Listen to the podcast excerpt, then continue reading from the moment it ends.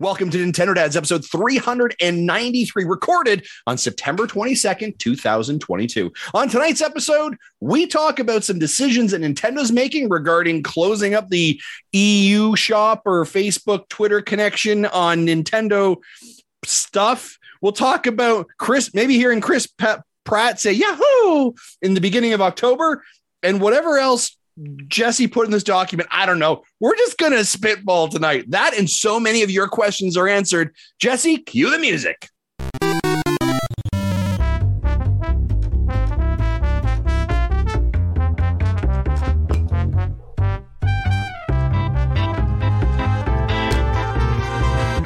Hey, what's up, everybody? It's Marty here. You're listening to Nintendo Dads. It's September 22nd, 2022. It's episode 393. And joining me on the show tonight, two of the finest gentlemen that the internet can provide, Mr. Justin Masson and Jesse Waldack. How you doing, guys?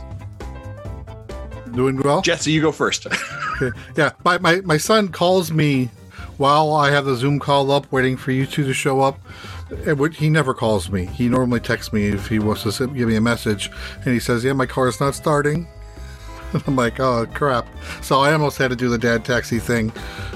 Uh, but he said he did get his car started. So I think tomorrow we're going to have it checked out somewhere since he has. He and I both have a day off tomorrow. Probably ain't got no gas in it. Mm-hmm. That's awesome. yeah, yeah.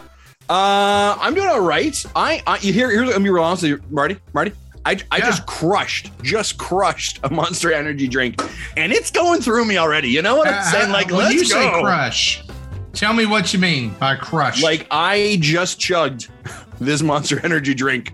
Uh, you know, I usually sip these things. No, no, we just we just down that in about five Are you minutes. drinking just like the straight black and green original oh, yeah. OG black Monster? and green? Why? Why? I, when I you have the white zeros that taste so much I don't better. mind the white zeros. I only have, you know, I only have the green ones in my mini fridge down here. Can so I tell you what my favorite favorite monster but, is know. right now? Is the yeah, yeah. Ultra Peachy Keen monster. Uh, the peach. peach. Oh man, it's so good.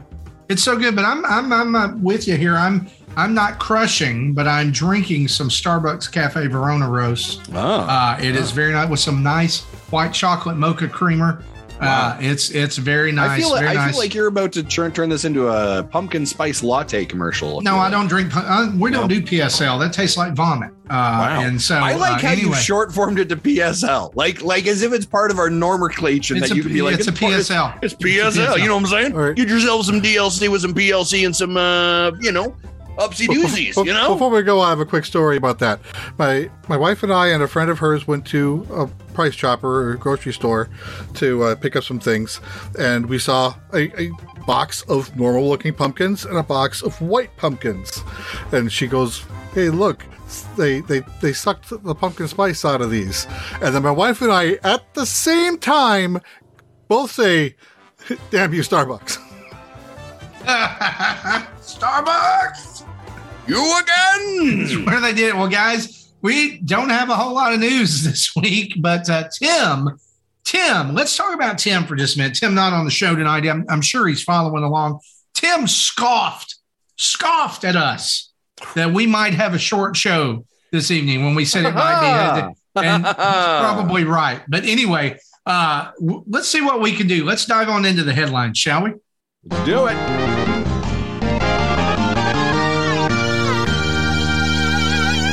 By the way, nobody asked, but I'm doing fine.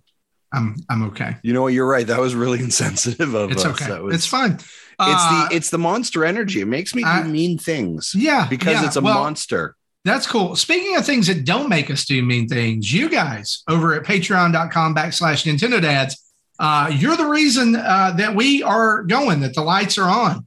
And uh, so we're very thankful for you, whether you're a dollar a month patron, whether you're brand new or whether you're a $30 a month patron or you've been with us for uh, all five or six years that we've been running the Patreon campaign, we love you guys and we are so thankful for you. Uh, and we uh, announced last week on the show the biggest happening, the biggest news ever for Nintendo dads. And really, guys, the reason we're able to even do this uh, is thanks to you over at patreon.com backslash Nintendo dads. Head over there, join up uh, and you can help continue to make possible things like us being able to go and do extra life in person. It's crazy. I mean, like I, I, I, just think about it all the time. Like I was, I was talking to Jesse earlier on the pre-show. We were talking about uh, me. I've got to go hit up Buc-ee's uh, because now there's uh, like I'm like a Beaver Nugget dealer now for not just for us, but like the Snack Network who's going to be there. They're like, hey, can you bring us some Beaver Nuggets? We'll totally pay you, dude.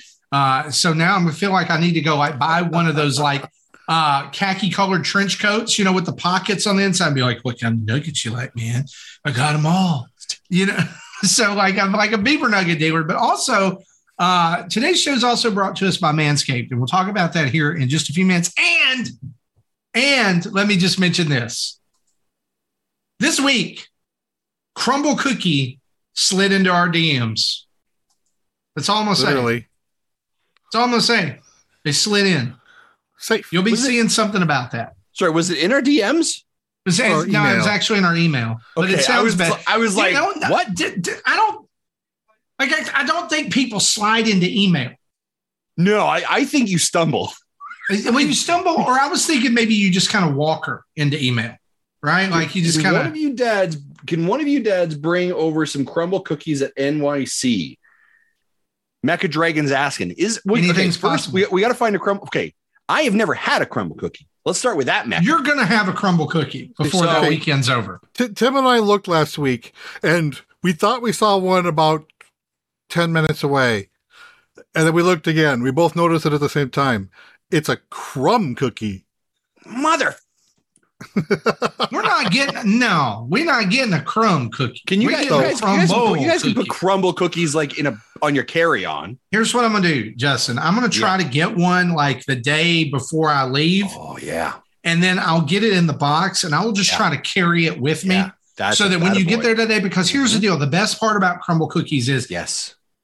12 to 15 seconds in the microwave, and they just come back to life. Oh, I'm so excited. Okay, so I'm gonna I'm also gonna speaking see, of excitement, see what Marty I can do for you. Estes and food. Guess what Justin found for you? When did you did you find me some double double coffee? I crisp? did. I found your double doubles. I found your double double coffee crisps in Canada. Not Yes! just one, not just two. Like there is an entire aisle section of it.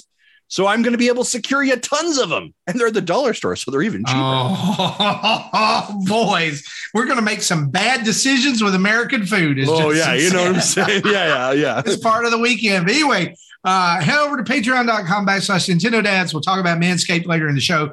Let's dive straight into the news. Huge news breaking this afternoon from New York Comic Con uh, that Nintendo and Illumination jointly announced that next, uh, or actually not next week, in two weeks, they will premiere the very first teaser trailer for the Super Mario Brothers animated movie on October 6th at 4 p.m.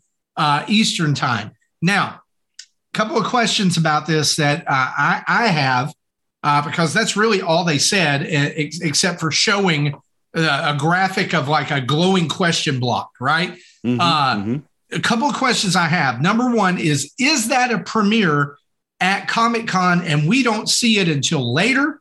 Mm. Or is it going to be streamed at the time? And if so, like Justin, I'm, I'm specifically Yeah. looking at you for this question is how do we need to set our expectations for a teaser trailer? Because there, there's some folks out there who are going to want this to go buck wild, right? Yeah. they're going to want it to go. They're going to want like a four minute trailer. That is not Yeah. what we're getting. No, Can we no, agree on that? Yeah, I agree. I think if you're going to see, so here's what I think you're going to see the teaser in October here at the New York Comic Con. I would anticipate a full, proper teaser, most likely during the end of November, during Thanksgiving, sometime in there. And it'll be properly promoted like tune in on Monday after, or tune in Friday after Thanksgiving or whatever.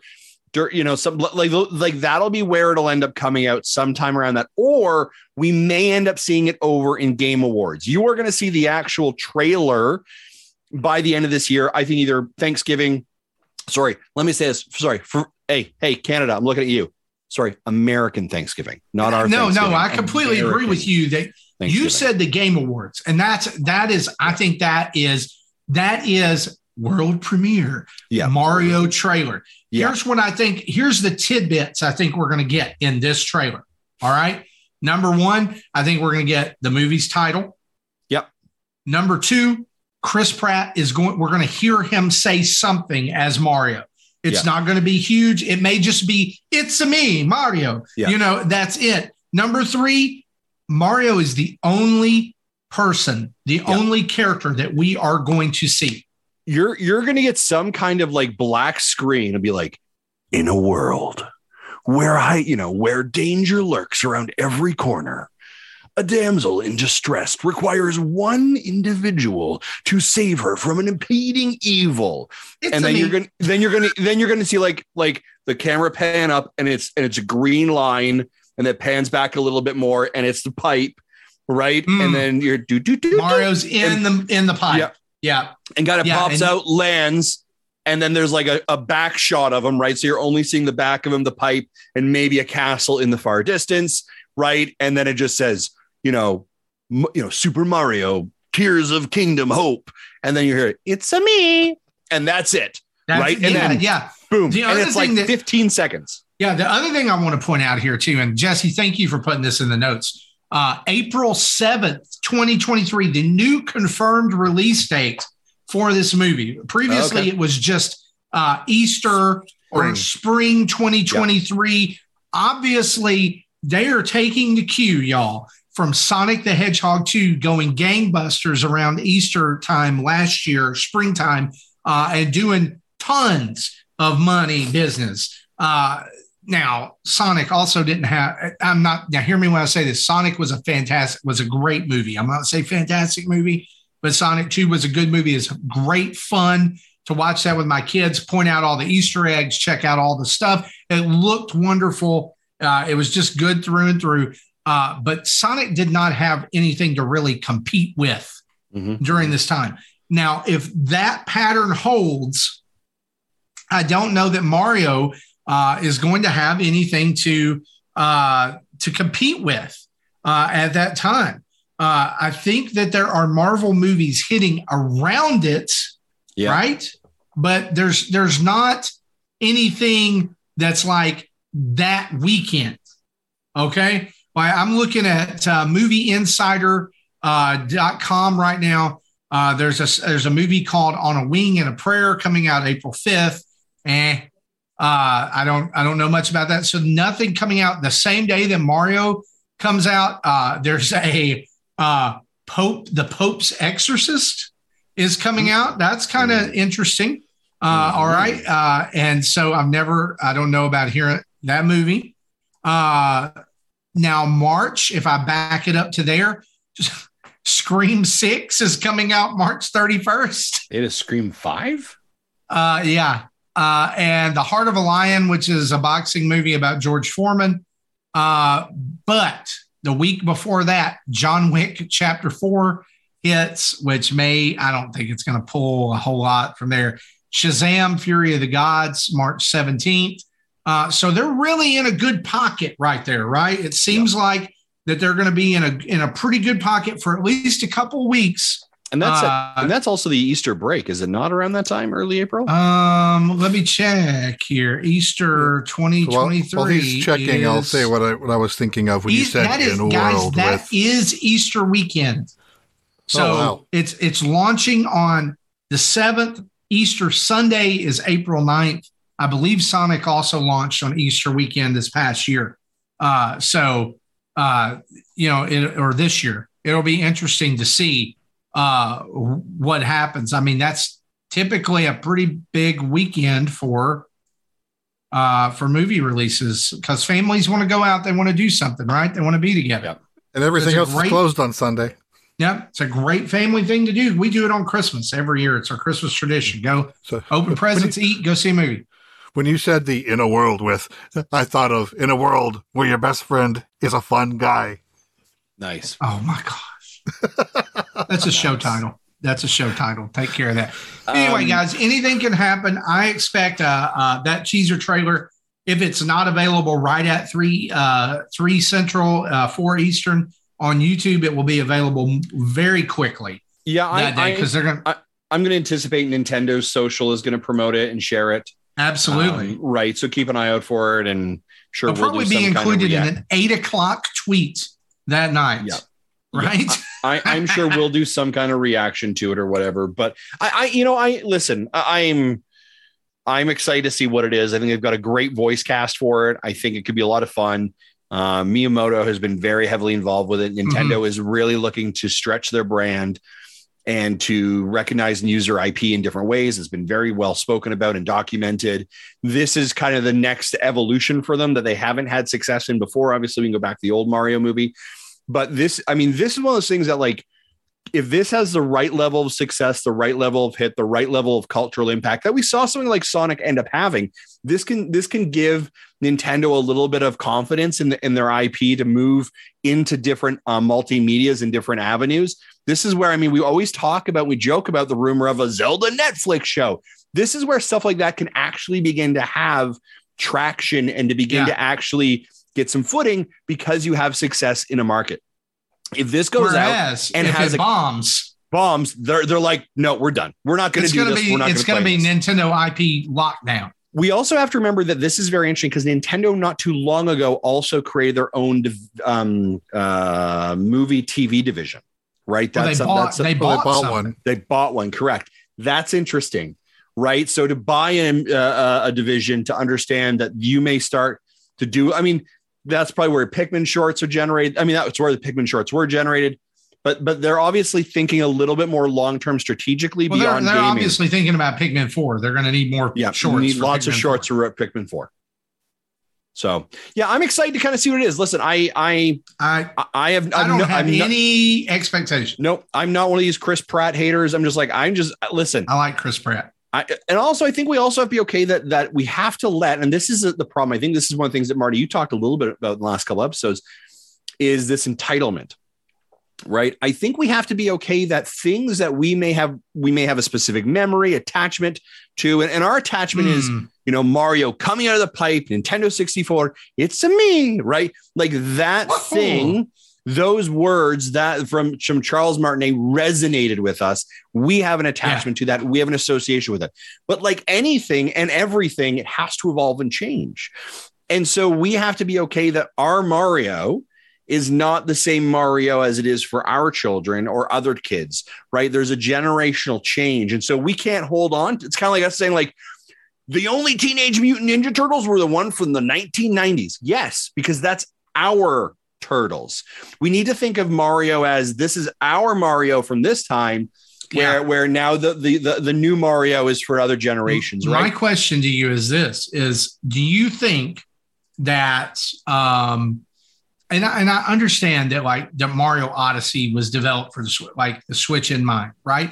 But you know how Mario and Mario Odyssey went all of a sudden from like the way he'd always looked to look, I have individual strands of hair, and you can see the grain of my mustache, and you can see uh, the the the you know the stitching in my overalls and things like that.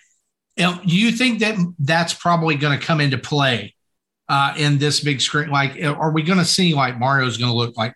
I'm not talking about realistic, but like Illumination is known for detail in their models. I, I mean, I, I, I, th- I think you're gonna, I think you're gonna have a pretty realistic model. But I mean, you're, you're like, I guess what I'm saying is like, is it going to be a step back from what we got five years ago, or is it going to be on par? I think it's gonna, I think it's gonna be on, I think it's gonna be pretty on par. I mean, this again, this is the, this is the studio, and you look at their, you know, minions and stuff like that. That you know, they're really good at making overalls, right? So this should work really well for them, right? Uh, like, but I, I kind of see what you're saying though about Nintendo and uh, like the IP thing. Like, this is their flagship guy. Yeah. And they have been absolutely roasted for years about over the original Super Mario movie. Uh, that's why it's taken so long for this to happen.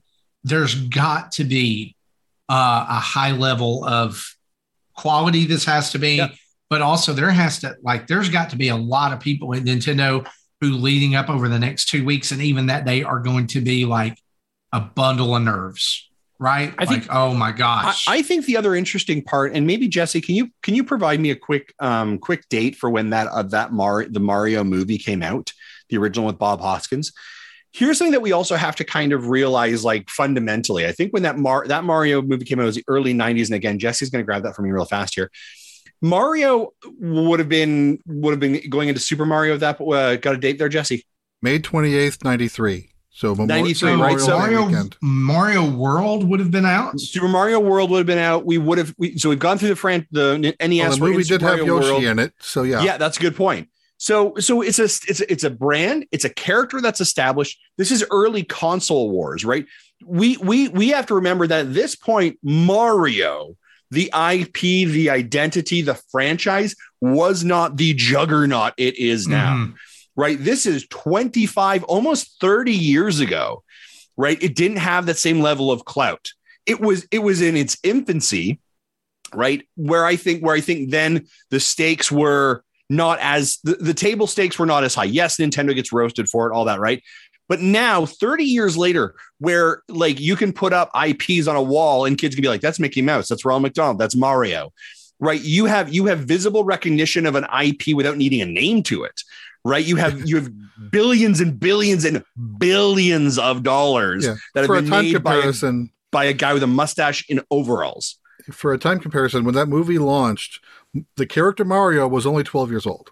That's exactly it, Wow. right? Where now he's now he's like 42, right? So so he's grown up a lot. And, and so I think I think for Nintendo, this is really like this is this is a very important move for them to make.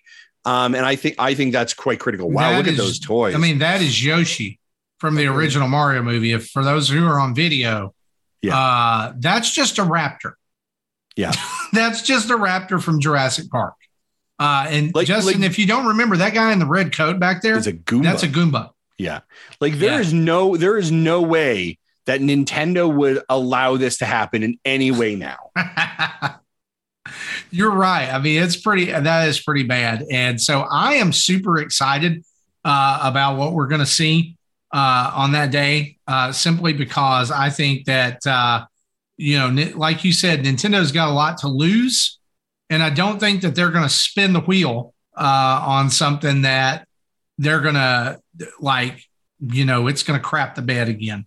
Yeah. Right. Uh, I mean, it's, yeah, I, I, I or- wouldn't. It wouldn't surprise me if Nintendo decided at the last minute they're gonna Warner Brothers Batgirl of this thing and just write it off. If they, No they way. think it's not going to go well, if Oh, they don't yeah. think it's going to go well, they'll kill it. Yeah, absolutely. Well, we'll see. And uh, so in two weeks, hopefully, we'll have a little something to talk about here on the show about the Mario uh, movie. Speaking of Nintendo, uh, big changes coming to the Switch next month. Starting on October 25th, you will be unable to log into your Switch account, whether you if you have linked it to Facebook or Twitter. Uh, in other words, uh, here are some changes that are coming. You will not be able to create a new Nintendo account using uh, your Facebook or Twitter login. Uh, you'll you will be able to create a new Nintendo account with Google or Apple accounts. Uh, but missions to earn My Nintendo Platinum points involving linking Facebook or Twitter to your account will no longer be available. So uh, if you need to do that, you need to uh, go very quickly. Here's my question on this. Um, number one, well, let me make some observations. Number one, this is kind of sudden. Like it's like, like, guys, we're we're pulling out. It's done. Yeah, Uh, number normally they give a long notice, and here it's literally a month. Number two, the missions. I thought the missions from linking for linking your My Nintendo Platinum points to your Nintendo account was so that you would be able to share screenshots from your Switch via Facebook and Twitter, not just so you could have an account that could log them in. I think sharing still will be a thing. You just Well, that's my question. Is it? Because you say think. Are I don't know if that's- stopping I- this? it was, but I don't think we know yet. I hope And- we're still able to share, but and uh, here's my here's my big. Can I tell you my big conspiracy theory? go for it. Mhm. Here's why they're doing this because you can send screenshots to your phone via their ad hoc Wi Fi network that it sets up, right? Mhm. So if they remove this, that means that there is a major change coming to the Nintendo Switch user interface. Ladies and gentlemen, get your tinfoil hats on. I think backgrounds and folders are on their way. We've got folders, Oh, shit, I forgot that. I'm stamp that. Uh, we uh, we we do have folders. I mean, they are kind of forgettable. Let's let's not let's not uh, you know jump off the cliff completely. But uh, I, I guess Je- Jesse, I think you're probably um, more apt to talk about this and anything, knowing backends and systems and things like that. But why would they make a midstream change like this that's so big? Or is it so big? Well, I don't think it's that big. The, the first, does any of us use these methods to log in? No. No. I don't. Okay. Uh, my guess is very small population do, does. Okay. My my original my first thought is maybe the APIs that Facebook and Twitter are they have they have published or is up, updating, and Nintendo just said it is decided it's easier to just scrap it than to make the updates to keep it current. Another thought I had is maybe there's an exploit that no one's talking Mm, about publicly Mhm. that is involved in this. You know that that was the main reason why they re- took away the NNID login originally, because that that was something was exploited, and I think some of us actually got hit by that. I think y'all got purchases on uh, your V Bucks purchased on your account. I, I my my account did get compromised, but I don't have that game, so I didn't get any purchases on it. But I did have to change my password and enable two factor. Um, those are the two big reasons I could think of. I like how Marty goes for like, oh, we got a crazy idea, and then Jesse's like, no, probably not. Security patch, right? That's why we bring. That's why we keep you, Jesse. That's why we keep. you. He, he brings it back Yeah. down, Look at right? Computer programming and security is what I do.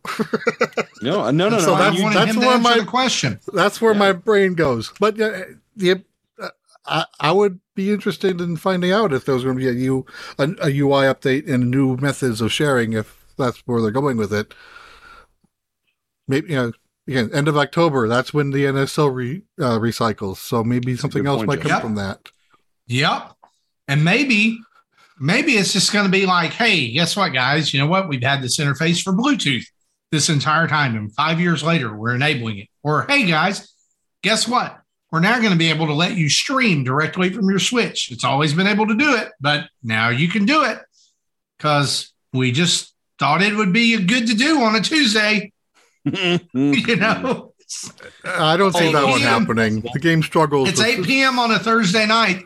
Uh, let's drop the tweet about the uh, the streaming that's coming Right. to Nintendo Switch. I don't know.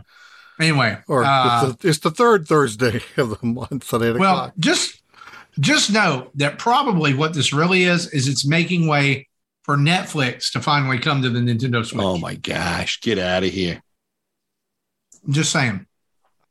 But uh, for the five or or six of you out there who still link your Nintendo Switch account to uh, uh, your Facebook and Twitter, uh, you probably need to fix that before October 25th. Okay. Uh, there's a tutorial on Nintendo's website for how to do that. Sorry, it's the They'll Twitter and. Facebook on the Switch. Yeah. I thought it Yep. was just. I thought it was just the th- uh, Wii U and yes. No, and the Switch. And Oh, the Switch. so so like we're. Oh, okay. Now I'm actually paying attention to this conversation. Uh oh. Uh oh. Does this change your opinion? Well, Am no, I it doesn't. not It so doesn't- crazy now? yeah, well, yeah. That's interesting. Nintendo Hmm. is taking away Facebook and, and Twitter logins from the Switch. Well, I mean, that's. I mean, that's how we post out photos sometimes from our Switches. you know what it is? I've got it, guys. Here it is. It is Miiverse 2.0. It's coming. Could you imagine that? It's That would be coming. awesome. They're I, like, I'm hey. here for it. Here you 'Cause go. There's some crazy crap that went on. on Street Miiverse. Pass. And now Street it's Pass look, 2.0. and guess guess what? Now it's all transferred over to the drawing feature on Splatoon 3. Do you ever just Yes. like turn on like your Wii U and be like, "What are y'all doing here in Miiverse, You crazy bastards! but- what are you still doing here?" By, by the way, did uh did you guys see the thing I posted uh about the the the King of the Hill reference that somebody drew yeah, in Splatoon 3? And then Hank Hill's a squid, Bobby's a skid, and it's like, now Bobby, you can't just not Ink the base, boy. you know, I, I love it. I love it. It's fantastic. Uh. there was another one I saw yesterday, and it said, "I'm a real animator, like an actual animator. How do you draw on this thing?" And then in real little letters, it said, "No, seriously, I work on SpongeBob." Nice. No, you don't. you That's don't. brilliant. Uh anyway, that's coming up. You go go go get your accounts fixed. Don't uh, don't get locked out. A Couple of game release announcements. Actually, just one that Jesse wanted us to throw in here. Uh, that you actually you threw in here. Why don't you tell them about Picross S8? Just in time for uh for Extra Life this year. Right. Because it'll add four player support. I'm not playing. No, we're not doing this, Jesse. We're not Yeah, doing it. You know what? You know what? Here, you know what?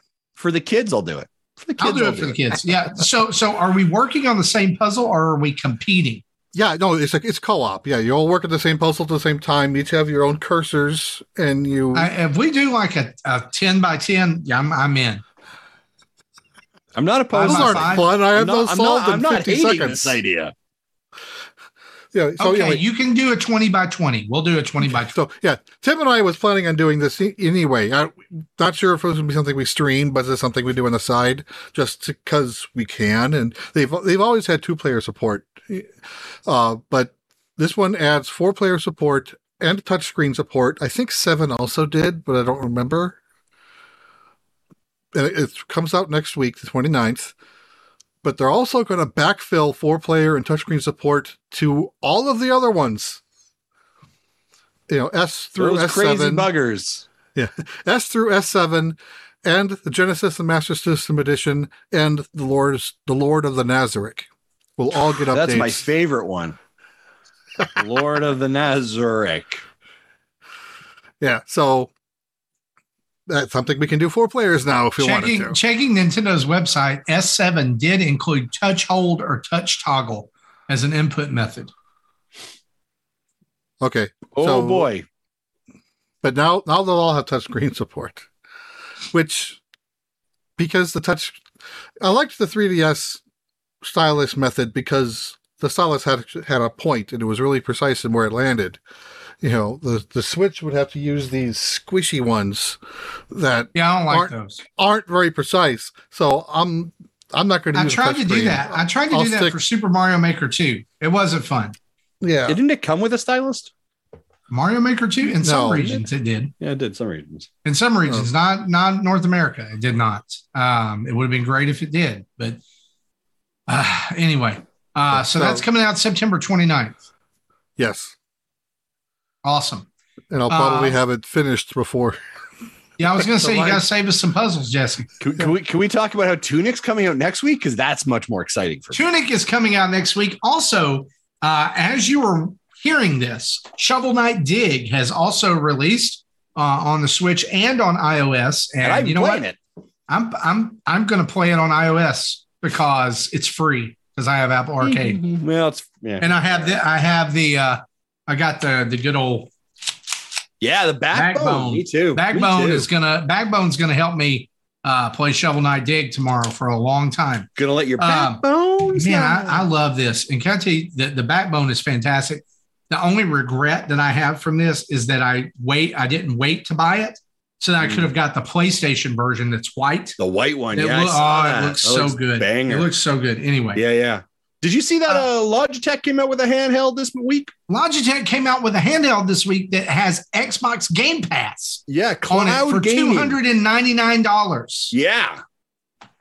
Are you are you excited by that? I don't know if you're angry about that. Marty, I know, no, like I like I'm I'm wondering like so can I so with that obviously you've taken a look at it uh, a little bit. Can I download games on it from Game Pass and take them on the go, No. or do I have to have? It's all. Hey. I mean, I mean that's why I'm I'm asking you because this game, this platform by default, Marty, you should be completely against Ah, because that's it is stupid. it is it's like it is a it's like the Chromebook of gaming. It is a hundred percent cloud streaming. How does like, it you connect? cannot- you have to have a you Wi-Fi have to have a network. You have to have a network Connection. So. I could not buy this for my kid and put him in the car and be like, "All right, go to town, play uh, No. play Tunic." That's stupid. What a waste of No. money. So so the, the the statement that everyone is saying is like the best solution Like, like it, it, like it looks good. It has Game Pass. It has Stadia, it- but it, it is a cloud-based ga- gaming system. But like, you could just go get a backbone, right, and do the exact Right. same thing. Exactly. And you'd have a and you would have a data connection on your phone. Yep. That's kind of a waste of money. Kind of waste Yeah. of time. I don't think I, I I guess what, guys? That's a clearance bin product. It's Yeah, and and it's pricing at three fifty. Uh, Yeah, Nintendo It's says awful. fifty dollars more, you get the low end Steam Deck. That's exactly it. Then why not just get a Steam Deck that runs Game Pass? Yep, or a Nintendo Switch. Just get a Nintendo Switch OLED. You and you forget it. two lights Just that, get a can't you? Nintendo Switch OLED. Wait six to twelve months, and all the games you wanted to play Game Pass are there, and they're twenty five bucks. There you go. Perfect Yeah. solution. You're But just next poor. week, Tunic Uh. comes out, and I am excited about Tunic. I Yeah. am excited about Tunic. can, can I can I spoil a little something, or can you spoil a little something? Got a uh, we got a uh, uh, an email today, right? Did Who did we get an email from, Justin? the wonderful folks over at wait, which one are we talking about? Tunic one? Yeah, Oh yeah, the wonderful folks over at Tunic who are sending us a Tunic care package. I thought you were Go- talking I'm about gonna the tell you something. I'm Going gonna to tell you Papa something. No, Justin's it's coming house to you. But let me Going to tell you something. Justin's house. If you open that box up and there's a baby fox in there, I'm going to be pissed. like a dead baby fox? No, like a like an alive. Like if they send you a baby fox, a real cuddle, fox. like that's like in a tunic, I'm Yeah, gonna be. oh yeah, for oh, sure. That's exactly upset. what they do. That's hundred percent what they do. I'm a if if it's a, if you get something that looks like a Zelda treasure chest and the old Zelda manual, I'm gonna be. Mm, I'm gonna You- eat all your Crumbl Okay, cookies. okay well, I'm gonna tell you this right now. Do not go online because I know what they send. You're going to be angry about it, Marty. They You're going to be angry about it. That's what all- happens when Justin send four of Justin runs the socials, runs the emails. I respond quickly. You know, you specifically went in the chat like, "Can I have this?" I did do that. I did 100% do that. Because you like, knew what was in it. oh, I knew. I am I am so excited about it's okay. Tunic. It's okay. I am excited. You, uh, listen, all we've heard for six to nine months is Tunic's coming to the Switch. Tunic's coming to the Switch. Have it. Take it. I Love I, it. I will. Fantastic. I, will. You're you on a trip. it. You're on a trip next week, aren't you? Yeah. Yeah. So I'm going to be going to Buc-ee's. So same thing. Uh, just a treasure chest, treasure chest with the animal in it and some snacks. It's Yeah, yeah. fantastic. Uh, all right. One, one other little news item here. If you are a fan of Mario Strikers uh, Battle League, a brand new update or the brand new update for that launched today.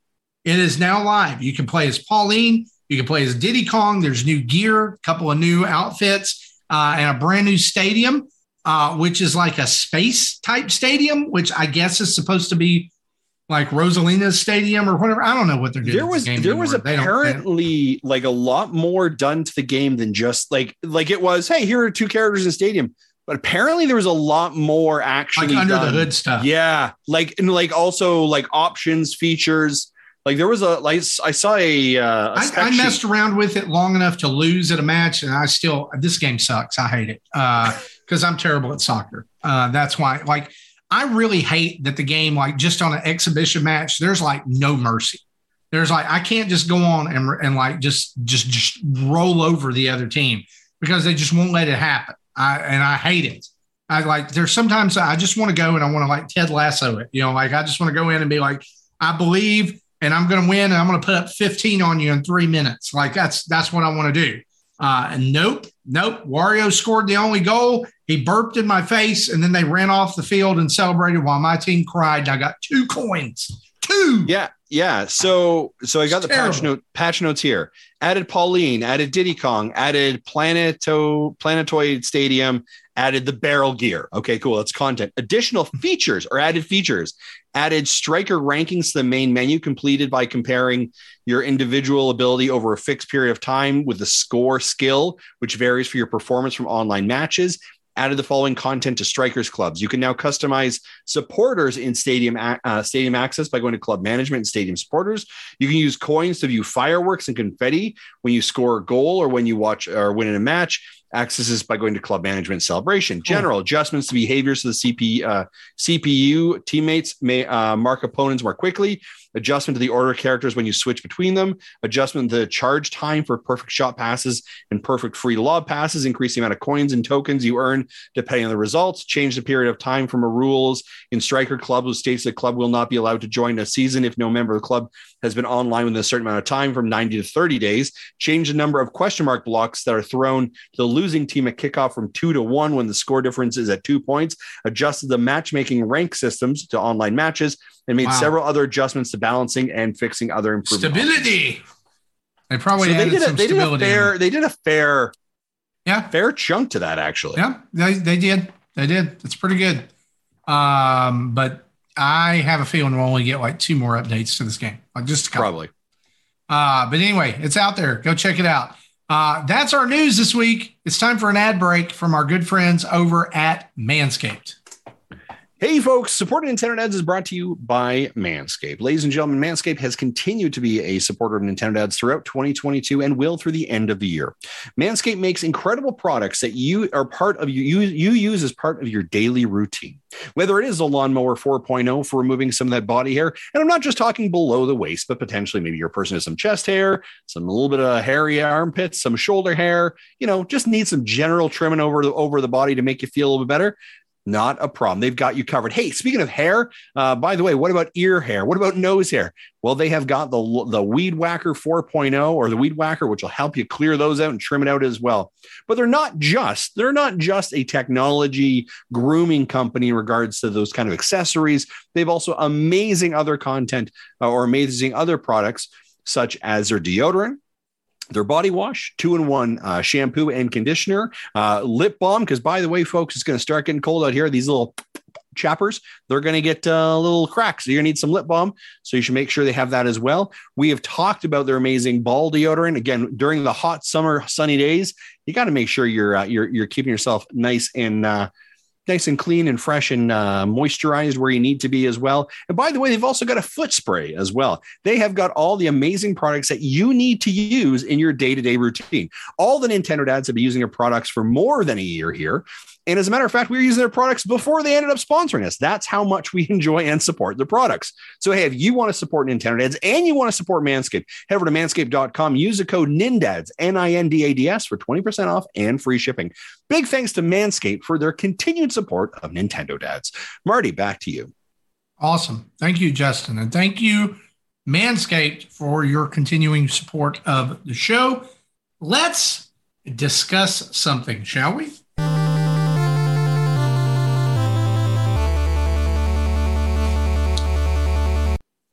So we've got a really great topic of discussion uh, from our community from listener Quagmire.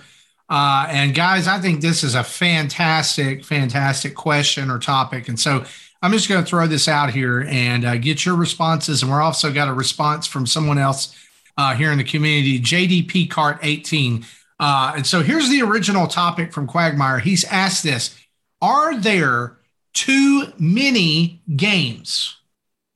I'm looking at October in particular, and there are several I'd like to buy, but will probably only pick up Persona 5 Royale or Royal because I won't have time to play them all. Also, I only play my Switch, so I can't imagine how people with multiple consoles can keep up. I feel like the gaming industry is propped up by people buying games they don't play. Love the show and appreciate you all answering. Now, before I get you guys' live opinions here, JD Cart 18, Jamie, he he responded this way. He said, maybe instead of buying the games, uh, we want to play, maybe instead of buying the games, we want to play and never playing them. We should be more frugal with our buying habits and buy what we can play now and then move on to the next one once we're finished. Some people just buy games for the sake of buying them cheaply on the eShop. Looking at you, Sean Capri. Woo, shots fired. Uh, but I think this question is perfect for our resident game sampler, Justin Masson. So let's throw it over to you, Justin, first. Uh, just, just let, let just the hair's breadth, like the, the little, the little appetizer question. Are there too many games? Yes. Okay. So, what do you think about that? that it? Well, I, I, I thought those those just like are we just just give me the no, blunt like, I mean, what, yes. what do you think? I mean, like, so- okay, so yeah. there's too many games. Well, then what do we do about that, Jim? Why are there too many games? Well, I mean, I think a couple things. Too many games indicates a couple of things. I think the first one is that the gaming market is very real and healthy, right? So you actually have an oversupply of something, right? Supply and demand. We have an overabundance of supply of games. Uh, in relation to the demand perspective, we hope that there is there is demand, but there's demand for a very specific type of game or interest, right? this is kind of the, the trouble that actually I think that the Wii U got into, especially when the sales numbers hit like over 100, 100 million units sold, is it became shovelware.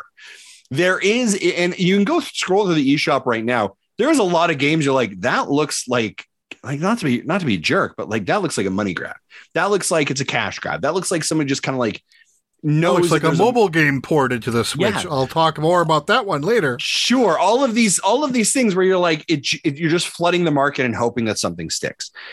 Is there too many games? Yes. What do we have to do about it? Well, I think we as, as consumers have to make decisions. Now, I, I will also realize, and I, and I think to the question, there are peaks and valleys. I find also, you know, I, I went through a bit of a valley in in May to the end of August. There wasn't a lot that was really speaking to me.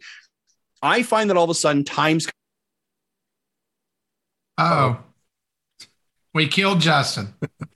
come up.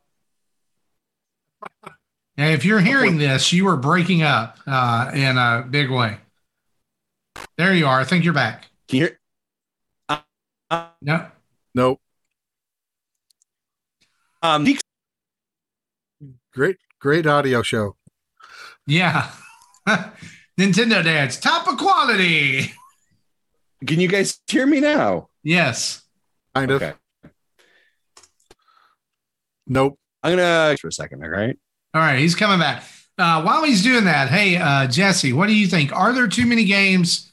Uh, and what do you think that means for the gaming industry and, Oh. and gamers at large? I was going to think. Uh, I'm going to say what he, I think he was going to say was yeah. Earlier in the year there was a drought. Like I barely touched my Switch in like the first quarter, and uh, you know up until summer, and then I started hitting it more. And still, I think this is my, my Switch hours playing Switch is probably the least it's been since you know in six years. Um, Hmm. but on the other hand, not every game is meant for every person. So True. you kind of need more games than you th- than a per- person can reasonably play in order to give more people things to play. Yeah, I mean, I think that there's a it, there's a, a good balance between um, the Wii U era, where it was like, "Hey guys, a new game's finally coming out." Well, because the problem there was there was no third party support. Nintendo Right. had to, To run now, that show by himself. where there's a ton of third party support, right? Uh, and it's almost like a uh, an overwhelming amount of, of third party support. I mean, guys, look, I mean, just this month uh, in uh, on the Switch in the last 21 days. Uh, here, like, just I'm going to list off some games and just here you go. Uh, Ooblets, JoJo's Bizarre Adventure, Lego Brawls, uh, Tim Tim, uh, the uh, Jack Move, NBA 2K23, Splatoon 3, uh, Little Orpheus, uh, Various Day Life, uh, 13, uh, all of these games, and Bear and Breakfast, uh, all these games hitting Shovel Knight Dig are right around the same time in October. Uh, like uh, Quagmire talked about, looks to be like a super packed month of games uh, already. I don't know that the question is really are there too many games? I think the question could be is timing just really bad? Well, and- the thing I would argue with with that for timing is there is a deliberate strategic timing for a lot of placement. We do have to remember that, right? So for so if we look at this, um, the back half of the year, the holiday is the big one, right? The Black Friday. Right. That's where you see like when is sorry, ladies and gentlemen, when is God of War Ragnarok landing? Like November fifteenth or something like that. Uh, when is the new Call of Duty? Like it's November eleventh. That's right, only this- the first week, November. Right. You are you are landing you are trying to land in that time spot because there is Yeah. high Black Friday sales, right? So you want to be on the short shelf. You want to do that. Now you begin to and, then and releasing a game late puts you deeper in the mind of people giving out awards because Yeah. they're going to hoping they forget about the games that came out in February in favor of the, the November and October. Right, but I think part of the problem here too is if too many games release, if you're not careful, then you get buried in the tidal Which- wave of eShop which junk. is which which is why which is why like if you use if you use November as kind of your placement, you recognize you can't land there. You don't have an IEP that can fight in that zone. You need to begin to kind of look at where are other places within that that zone that we can land. So that's why you begin to start to see November become, or sorry, October become a little bit more of a stacked month. Um, and then you actually see that trickle a little bit back into September as well. Nintendo traditionally goes a little bit quieter over the summer months, right? They have a they have a very interesting Nintendo strategy. Looking at Q1 and Q2, or, or at least Q1 of, of the year, that's January to February or January to March time. When there isn't a lot of games out there, they usually put out family friendly games. They put out softer games. They put out ports around that time. Why? Because after Christmas, you aren't spending money. That's kind of the way it works, right? Because you've just come off of Christmas. So they put some very light, light games there. Nothing too, you know, pretty, pretty easy stuff for them. They begin to ramp up from about beginning of March until June, end of June. They have a pretty good push there. You always get a pretty good game by the end of June or middle of June, right? You've got this from from Nintendo. They go a little bit quieter over the summer, and then they hit hard in the beginning to middle of September, and they run that until basically up to uh, end of October. They'll take a small break, but they'll push out more content, and then they look to really aim for that middle of November cycle. Then after that, they go a little bit quieter again. This is the peak and valley of of sales that goes along with it. Now, other companies also follow their own their own part and parcel. Are there too many games? I agree with Marty. There are probably too many games that you are interested in right now. Because again, Hmm. you can go through seasons of like that game doesn't interest me, that Yeah. game doesn't interest me. That so so you're like yeah, that, there aren't that's too what I many was games. mentioning while you were reconnecting yeah, there aren't too Yeah, many like- games. There just aren't games that I'm interested in. during the summer, uh, especially, I mean, there wasn't a whole lot of like third party or indie games that were coming out, uh, and even into into August. But now it seems like it's ramping up. I mean, today alone, or or this month alone, I've gotten Splatoon three, Beacon Pines, uh, Midnight Fight, Soc- uh, uh, I think it's Midnight Fight Society or something like that. Midnight Fight. Midnight Fight Express, uh, Bear and Breakfast. Uh, next month, I'm getting Persona 5 Royale. I'm wondering how I'm going to have time to play all these games. Uh, but it's almost like like I can wish list these games, but if I wish list them, then I either a forget about them or uh, like I get to a point where it's like, you know what? Now I don't want it because I know I'm not going to have time, and the shine is worn off. And and I think part of the pressure that we feel, and or at least and let me say it's for me. Okay, I'm not going to say it's for everybody. Part of the pressure I feel, and I would wager that there are several people who probably feel the same way. Let's put it that way. Part of the pressure that we feel is a new game comes out and everybody's talking about it. And we want to be a part of that conversation. Yeah, FOMO Right? is, it is Ninfrendo just mentioned in the chat there. Yep, fear of missing Yeah, out. like like Live A Live came out, and there were several people who jumped on that, so we got to be part of the conversation. But then Xenoblade came out, so that's the new thing. That's the new hotness, and now Splatoon three is out, uh, and that's the new hotness. And then Bay- Bayonetta three is coming out, and that'll be the thing. Then Pokemon, and that's just that's just Nintendo, right? I mean, it's not like oh man, I'm playing Bear and Breakfast, or oh man, I'm playing uh, you know Midnight Fight Express, or oh man, I'm playing Four Tails, Genshin Impact, whatever it is. You know, all these games plus on the back end like for me on the back burner uh, is like the specter of fortnite is always there right Yeah. come on back come on back you, you want to get you got to get some levels man we got to get to level 100 uh, you know and so now like i look at that like when the battle pass re-ups i'm like okay what is my maximum amount of time uh, that i have here because i don't want this game to control my life Yeah. and control my gaming to the point that that's all I play, I- and I get burnout not not just on Fortnite, but on playing games. Period. I, I think I, here, here I would love to see the data track on this, and I, bel I believe there is probably data track, and I just need to figure it out. But I believe that there is a five day approximation hype cycle of a game. which is if a game comes out on Friday, everybody's talking about it. You know, we see reviews hit on, on Wednesday. We see people start sharing stuff on Thursday, drops on maybe Thursday night. We see a big peak on Friday, unboxings, let's plays. It's on the stream. It's on first Twitch. weekend. First weekend, Saturday, you see it. Sunday, you see it. Monday, it begins to drip out. And then we do this. What have you done for me lately? And then we jump on the next roller coaster that comes around again, and we do the same thing. Video game. If you are if you are an avid video game player, enthusiast, industry content creator, whatever it is, it is literally a vicious cycle of living a hype roller coaster that you never really ever get off on. Um, and I think that's really the challenge of it. And I think, and I think the question that was asked in there was like, how do people with multiple systems do it? Everyone makes They fun of me because I don't have more than just my Switch and Stadia, right? But the reason is it's real easy not to play Deathloop when you don't have the system, right? Like real easy. To, and, and listen, I watch it go across my Twitter feed and I'm like, oh, I want to pull the trigger on Deathloop. But I'm like, and I and I've had this conversation. I have thought like there have been times where I've literally had an Xbox in my cart ready to check out. And I'm like, it's going to sit in my gaming station and I'm going to play it for a couple games. But then I'm going to be like, oh, I want that game and I want that game. And guess what? I have so many games on this console that I'm not playing because these Mhm. games go on sale and they're in my wish list and they're being added over because eventually I want to play that game. And it is this vicious digital collection, right? And I think that's the challenge of it. And, and so I, you know, I earlier this year, I did something very cleansing. I don't know if you guys remember. I was like, I am not buying a Nintendo game because of the hype cycle. Remember, hmm. Justin didn't buy Arceus, and everyone's like, What are you doing? I didn't buy Kirby in the Forgotten Land. What are you doing?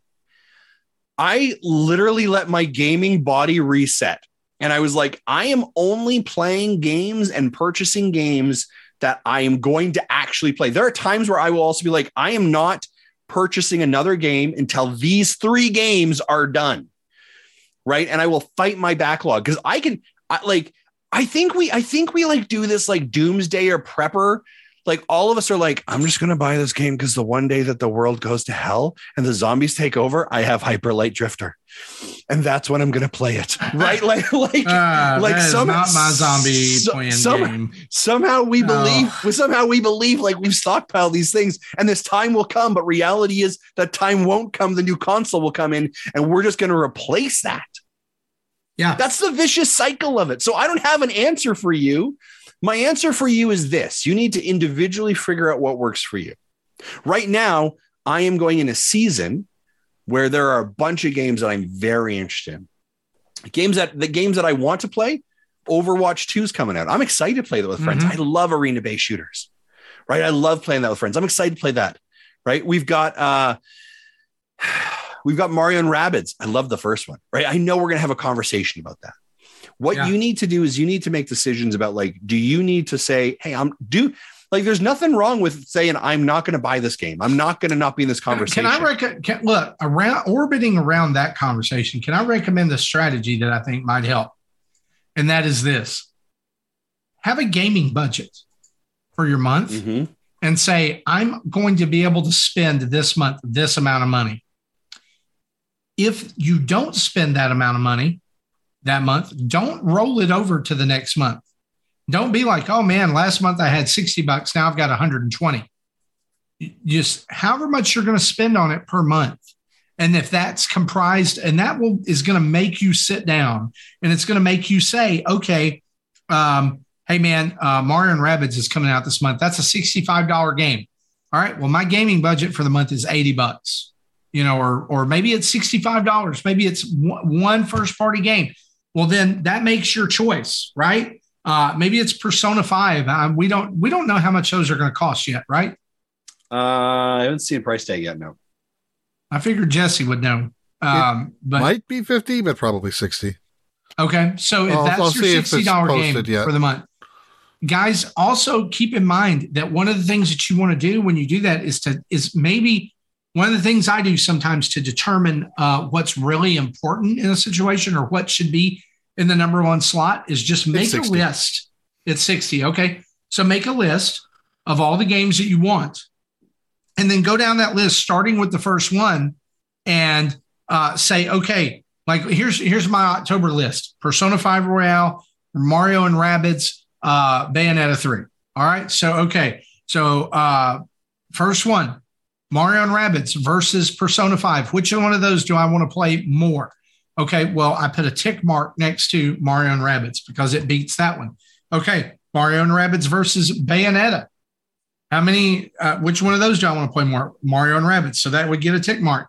So I now I have two tick marks next to that. Then I would go down to uh, to the next one, which is now Persona 5 Royale. So I've now I've already compared that to the first one on the list, right? So I'm not going back up, I'm going down. Uh, so since there's only three items in my list, Persona 5 versus Bayonetta, I want to play Persona 5 more. That's one tick mark next to there. So that means Bayonetta now has no tick marks. Then this one has two, and this or this one has one. Then so it reveals to me that Mario and Rabbids is the one that I wanted to play. It's a process of discernment. All right. So it helps us be able to, to take a look at those. Maybe some of you have um, non finite resources. Let's put it that way. Maybe some of you have more resources to put toward gaming each month. Luckily, thankfully, one of the reasons I've accumulated so many games on my Switch is because we get review copies and we are able to, you know, share some of the cost of those games, right? So with that, that's help. But if I if I didn't have that going on, I would be doing the same amount of budgeting and list making each month to try to figure out because there is so much there that interests me. And so I think maybe reframing it that way, budgeting, making uh, making a discernment chart or discernment list, uh, or maybe just reframing the question of there's too many games out that I like uh, might help you. Um, you know, and understand to look at sales. All right. Uh, y'all know probably Mario and Rabbids is going to be on sale at Black Friday. It's probably it's not a Nintendo first party game. It's Ubisoft, and Ubisoft gets huge discounts every year, right? Uh, on Black Friday and Christmas. Yeah, like, so you may want to the original Mario wait. and Rabbids normally goes on sale for twenty bucks, including DLC. Right. wait less. a few weeks and see what happens. You know, I've heard, I've even heard. I don't follow this, so don't. But I've all, I've often heard that people use the strategy of I want something, so I'm going to declare that I want it, and I'm going to wait 24 hours, and then I'm going to see if I still want it just as bad 24 hours later, right? So you can check that out too. So there's some things out there you can do, but I agree. Like, let me just say, I commiserate with you. I agree. I think there's a lot of hard choices that are having to be made here right at the end of the year yeah. right? Right. Uh, you know, I have gaming. A, I, you know, I have a release tracker. Obviously, I can't track every release. I only know know of the ones that we're told of, normally through directs and sometimes through emails if it catches my eye. So there are 12 games in October on my list, of which six of them are in a, an eight day window, which includes Ooh. Mario and Rabbids, Persona, and Bayonetta. Wow. And Resident I, Evil Cloud. See, I've, I've said for a while that when Bay- when Persona 5 comes to the Switch, it's day one for me. But then they dr- decided to release Mario and Rabbids the same month. So, I've also I've also got to a point where I like where I prioritize. where I'll look at the where I'll look at like a list like that, and I'm like, what's my greens and what's my yellows, right? Yeah. Like like No Man's Sky. I'm like, oh, that would be cool. I've heard a lot of great things, but I'm like, uh uh-uh. uh. I've literally yeah. got Overwatch two days earlier, and I've got this game. I've got Mario and Rabbids that no, no, no, no, no, no. We're That's what I was talking about. Why you stepped away for just a minute yeah. was oh, making sorry. a list to. I apologize. Kind of do you know like discern or I, I, like greens and yellows and reds too. I think yeah. that's a good one. Uh, just like taking that list that Nintendo publishes after every direct and going ahead and saying, okay, these are the games, right? And I'm gonna I'm gonna monitor when those are coming out. And you may have to space those out or ask like ask for them for Christmas or do things like yeah. that. But I what? think it comes like it comes like for me right now, the question I'm asking most is what's going to give me the most bang for my buck right now? Yeah. One, one of the other interesting things I think that, that that the you know I think this goes back to to the larger question and I know we're kind of transitioning off it but like there is a bit of a systemic problem in regards to there is too much right and so how do you identify like there's so much in the marketplace that to be able to find like you what you you you probably know what you do want in regards to oh these are I'm gonna gotta use like oh, Overwatch, Tunic, like these big games that you probably know or or hyped indie games. But then there's a lot of games that go completely missed that teams have struggled with, worked with, and are absolutely fantastic, and you completely miss them. And it's like fingers crossed that some podcast, some streamer, someone just randomly happens. Somebody to tells you about it, right? Somebody picks up on it, right? The one I've heard a ton about recently is Tinykin, right? I've heard a ton of positive things, but like that had like literally had been out past my radar, and someone's like, "Have you guys played Tinykin?" And I was like, "What are you talking about?" And then I heard it on podcast, podcast, podcast. I'm like, maybe I need to look at it. Like that's what drew me in.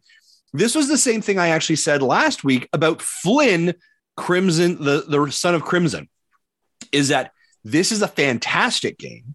One of my favorite games of last year, and nobody really knew it existed, right? Because it wasn't uh, like wasn't on that main chart, wasn't on that big list when it came out. So you completely miss it because because it's not overshadowing Splatoon 3 or it's or it's not being overshadowed by, you know, uh uh Shovel Knight Dig or these other bigger games and IPs that you recognize. So there's this mid pack that just gets lost. And so you need these games to be pulled out. Um and I think that's a challenge. So there's a flip side of that because that the the fact there is so many games indicates a healthy market how like, like of creation. However is the market sustainable from a business perspective of companies being able to actually make dollars right? If i'm putting out 45 games a week on the nintendo switch that are just randomly out there is everyone buying all 45 games? Is it enough to actually pay the developers to pay the costs? Maybe maybe not right? Like it's a really hard balance. And again this comes down to supply and demand. This also means there is a bit of survival of the fittest right? Survival of games that have the best IP, survival of new innovative innovative methods, uh, new ways to push gaming forward, new characters, right? That's how things kind of like thrive, survive, and, and, are created. So there's this kind of push and pull in regards to the industry. But I think with so much content, it is a sign of a healthy industry, but also an industry that cannot survive at the pace it does in the same way because obviously studios will fold because you're not buying their games. Mm. Absolutely, yeah. I think that's that's a good word. That's a good word. Uh, and here's the, here's the flip side of that too. As we kind of close this out, I think that you know I look at this argument like I look at the argument of of hot and cold, and what I mean by that is like when I'm hot, there's only so many clothes I can take off uh, to get cold to get to cool off before things get really bad. Like there's things that people don't want to see, right?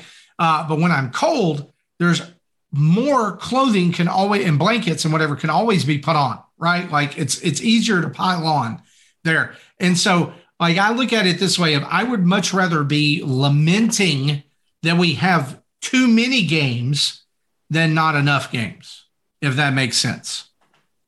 Yeah, I'll tell them. I'll just say this: if you want to hear what that was like, I'd encourage you to go back to Nintendo Dad's episode twenty-five, when we were deep in the throes of the Wii U, right? And we talked about Paper Mario for six weeks because there was nothing else to talk about. Yep, yep, yep. Thank you, Justin. I, I like that's good perspective. Quagmire, great question. Absolutely fantastic. We love stuff like this. If you've got a topic that you would like us to debate and talk about on the show, send it over to our email, nintendodads at gmail.com, or you can just hit us up in the Discord uh, on the Nintendo Dads or the Ask Nintendo Dads or, at, or Nindads podcast sub channels. Uh, and we would be glad to uh, take uh, your comments, questions, and uh, topics for discussion there. Guys, let's talk about some events real quick.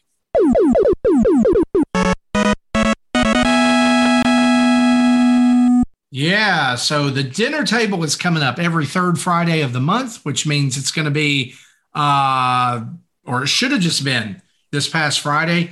Uh, and the next one will be on Friday, October 21st.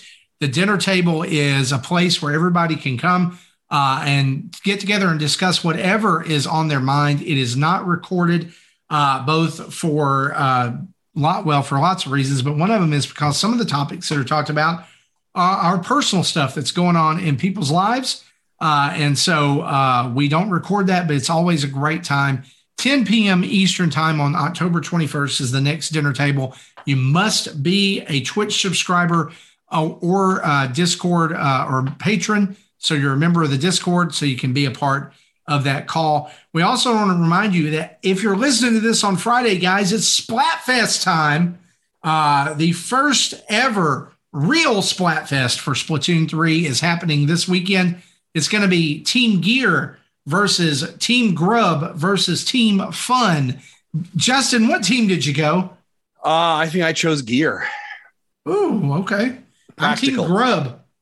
Food. Yeah. I'm Team sense. Food. Uh, I thought it was going to be Big Man, but it was not. It was Fry actually. Uh, Ooh. Team Fun was Big Man. So I'm. I, I know I was.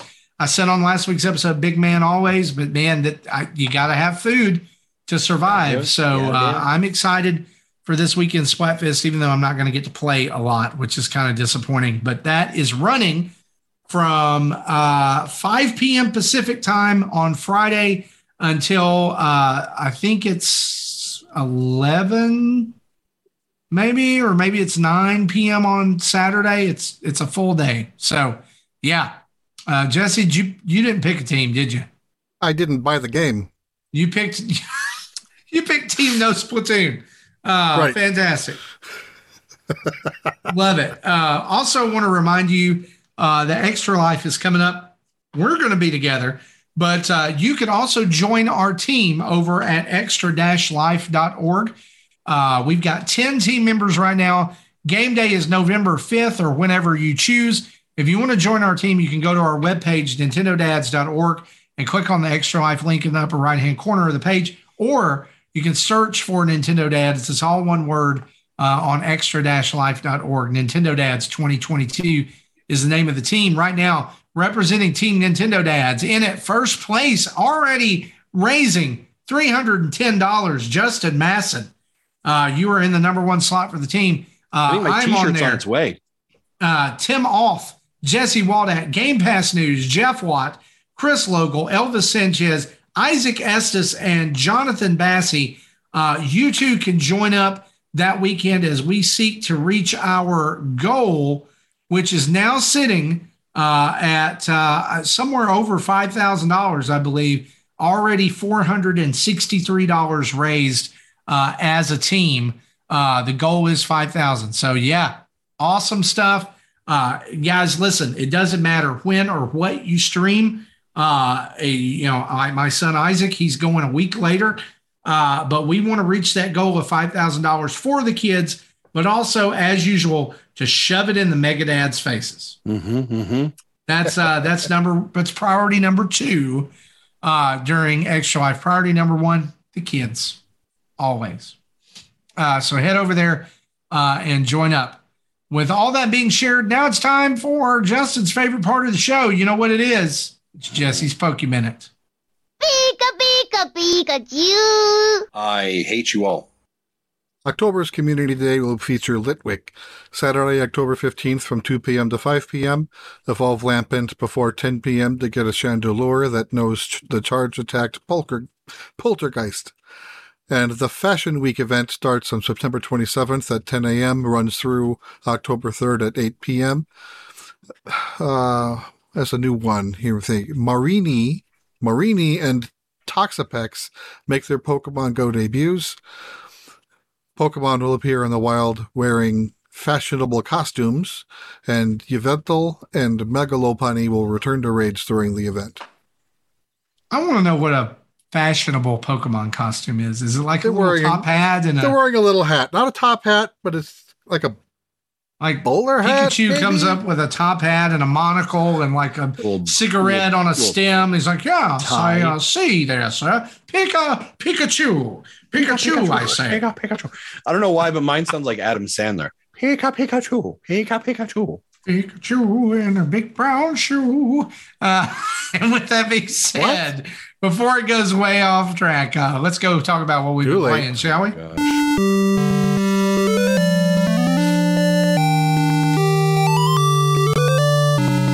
Jesse, just a little divergence here. Uh, you know the Thanksgiving song, Adam Sandler? It's been a long time since I've heard that Pika song. for me, a Pika for you. I like Pikachu in a shoe. better You know, than in a, I- I- better than anyway, in a uh, stew. Is it Pikachu in a stew?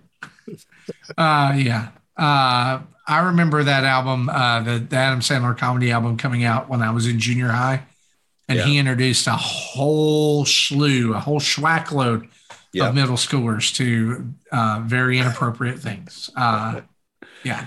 Uh, let's start here with Tim. He uh, left us some notes about what he's been playing on the PlayStation. He's been uh, checking out Genshin Impact. Says still trying to get to level 16 for multiplayer. After a few hours, he went from level eight to nine. It's a grind.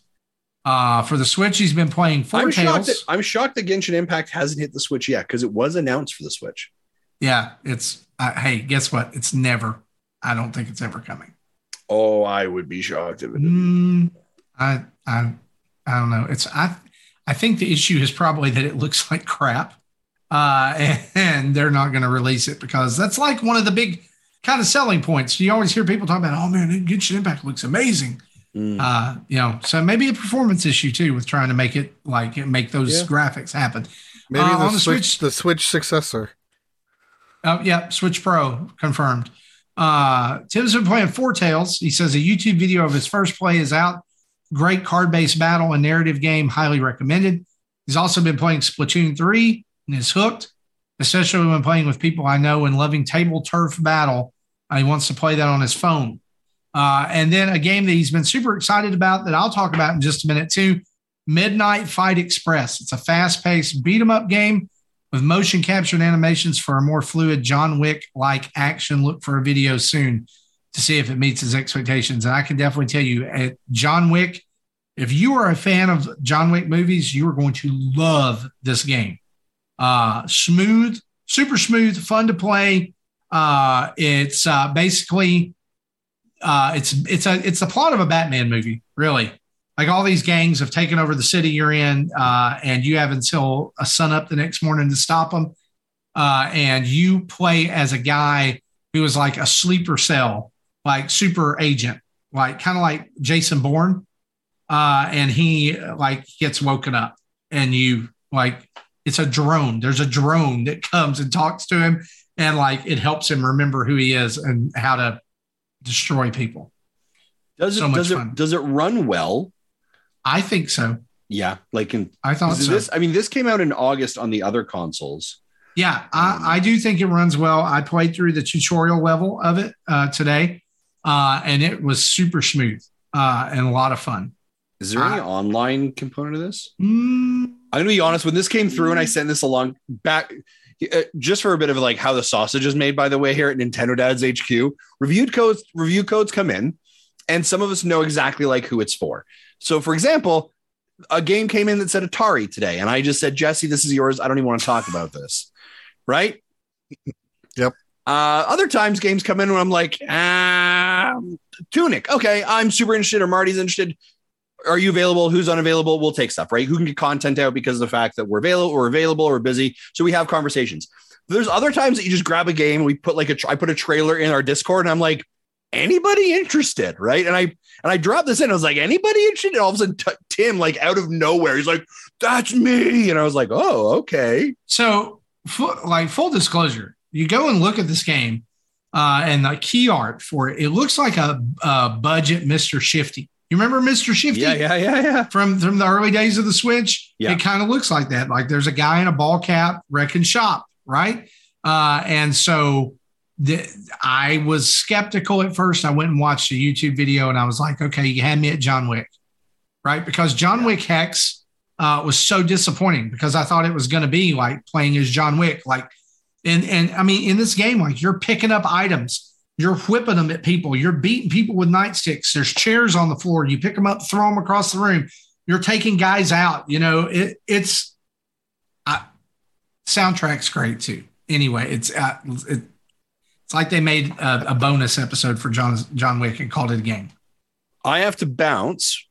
Do you mind Talk if I quickly do my yeah, very stuff? very quick. That's the end of his. So Justin, why don't you go first because you've got some interesting stuff. Yeah, I'm playing four games. I'll give you the quick rundown. Splatoon 3, I'm still very much enjoying it. Um, awesome. I love it. I've already voted. I'm pl- hopefully playing the Splatfest. I'm playing more Spl- uh, Fortnite or what I should call Splat Night. Really, I mean, yeah, Splat Night, because if you haven't, the update to Fortnite uh, now has it where you can become a bottle or a bowl ball liquid chrome and zip around and fly around maps and Go through have walls. go through walls. They have essentially like put parts of Splatoon in Fortnite now. And I was in a battle where I became, I'm gonna, for the sake of this conversation, I became a squid kid, slid around behind the guy, popped up behind him and killed him. Um, so the motion is it is very like Splatoon meets Fortnite. I'll also say this new season of Fortnite, uh, it's been out for less than a week, and I think I'm on level 24. Right, like it, it's been really easy to kind I of think battle pass up. 13 or 14 as Yeah, really quickly, easy to battle pass. Two other games that I'll talk about. Videos are out for right now. Uh, the first one is Return to Monkey Island. Um, this is really cool. I have never played any of the Monkey Island games before, and I have never really played a point and click adventure game. Um, the voice acting in this is absolutely tremendous. Uh, the character art design is a lot of fun. It's it is such a storybook, right? It is such a story coming out to life. You get some great dialogue choices that you get to choose. Um, it is a it is a really fun fun entertaining game together that reminds me at times of a princess bride uh, the movie because there's times where you're you're moving along the storyline and all of a sudden you kind of kick out to reality where the dad is talking to his son about the story that's happening very Oh, wow. cool lots of fun i would highly highly recommend it um again i've never played a point and click adventure. This one is like oh my gosh this is great. I've got some traveling coming up soon and i'm like this is like i want to save this for my travels because this will be like better than watching a movie. I'm excited about it. Second or then the last game i'm going to talk about is shovel knight dig. Out on the nintendo switch tomorrow. I believe it's also on steam apple arcade. Uh, i think those are the only three that they're out on this is not this so this is not the next shovel knight let's be very clear on this this is shovel knight dig and this is done by yacht club games and it's done by Nitrome who is the ones that did chicken bomb chicken um really cool art style uh, just or marty It's you and on i were having phone right now. yeah, Marty, you and I were having a conversation about this before about trying to describe the difference between rogue light and rogue light. Yeah. And so here's how it works. Your job is to dig. And so if you love the pogo mechanic of Shovel Knight Dig or Shovel Knight, um, and that kind of Too feeling bad. of, and feeling of DuckTales, you're gonna love this because there is a ton of that. And Oh. it feels it feels like pixel perfect precision, which is fantastic. But your objective is to dig down and you collect uh, coins, and there's enemies that come through, and there's secret areas that you fall in or you come into. Um, and and you do this like they're they're essentially the runs. And as far as you go, and then you you'll end up getting killed and you'll restart again. Um, the the levels are procedurally generated, so they're different every time you go in. So that's again part of it. There is a world leaderboard where you can see how far you've gotten and compare it to others. Uh, there are daily quests and or sorry, daily runs and weekly runs to see how you post. There's upgrades that you can purchase. Now, I'm not 100% sure if you purchase the upgrades, if they become permanent. Um, and every single run kind of shows you how much further you got along in all the dungeons. My first time playing it, I kind of only got to like each area has like four sections in it, I guess is the best way I would say. And after each section, you kind of get a spot to refill your heat, your life. Um, and then you go for another the to the run to the next section. And I was able to do one section all the way down, uh, fought the boss. And then after that, I was like, cool, I'm done. Nope. Moving on to the next section. And so you move on to the next section, and that's your new kind of like level or run. There it is. Yeah, you got it. Perfectly. this is this is mm, this is how I'm playing it. I'm, pr- Yeah. can, can, I'm gonna double dip. I'm probably gonna play it on the Switch too. I'm yeah, just, I'm not gonna. um, lie. I, I am, I am having a ton of fun with it. Um, is yeah. So I guess rogue light, um, uh, procedurally yeah, so generated. uh, I'll explain that after you leave because I know you've got to go. Yeah. I, I here's what I'm going to say. I would actually recommend both these games. And if you're questioning, maybe, oh, again, I've got limited money, I've only got limited time. Both videos are up on our YouTube channel. Take a look at them. Shovel Knight Dig had been on my radar for a long time. It is a lot of fun. It also has the hook of one more run. Right. So so you are going to find yourself doing that. You're like, okay, I'm going to do it again. I'm going to do it again. Marty, is is that uh, free via Apple Arcade? It is. If you have an Apple Arcade subscription or you're part of the Apple One program, Heading which gets get you the Apple. Arcade, uh, then guess what, guys? You are in like Flynn, and you are already. Um, And you can have this right now. Yeah, Okay. I'm, grab, down, I'm downloading it right now because I have that. Um, it is it is a ton of fun. I'm interested to see how it's going to play. But again, you've got the backbone controller. Um, yeah, right now it plays fantastic. Yeah, you're And gonna I, you're mean, I'm you're not gonna even in the thing, but it's very responsive. the levels the levels are great. Um, the design is awesome. It is a ton of fun. One more run addictiveness. I would highly highly recommend it. Um, yeah, I am gonna have to go though, folks. Thanks for tuning in. Bye See you, Justin. Thank you. Well, with Justin heading out, uh, that's going to leave us here with me and you, Jesse. So why don't you talk uh, to us a few minutes about what you've been playing? All right, I'll probably download that from Apple Arcade as well. Just, uh, I think I still have like a few months of free Apple Arcade from when I bought. I bought something. I think my iPad last year. I don't remember what what I bought, but I think I I don't think I'm paying for it yet. Anyway, um, continuing my playthrough Picross 3D Round Two. I thought I was going to be finished before the show. Not quite. I think I literally have eight puzzles left out of 350. So I'll, that'll be I'll be done done with that tomorrow. Also continuing my playthrough of Voice of Cards: The Beasts of Burden, the third Voice of Cards game. To to say it's more of the same makes it sound bad, but it's I, I say that in the best possible way. I do like this type of of game how they incorporate cards into the art style.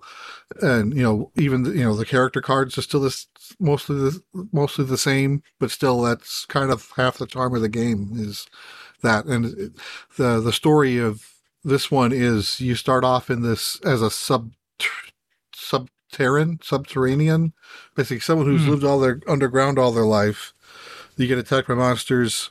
You are the sole survivor and you are now up on up on the surface you know so you, everything basically being like taking the role of a player you know you know nothing about the upper world just like i know nothing of the game.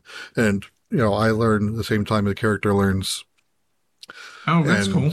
she you know you, you meet up with a bunch with various other people to form your party and it- it's your normal traditional rpg type of stuff. And it's you know you find a city you find oh the city's got a problem.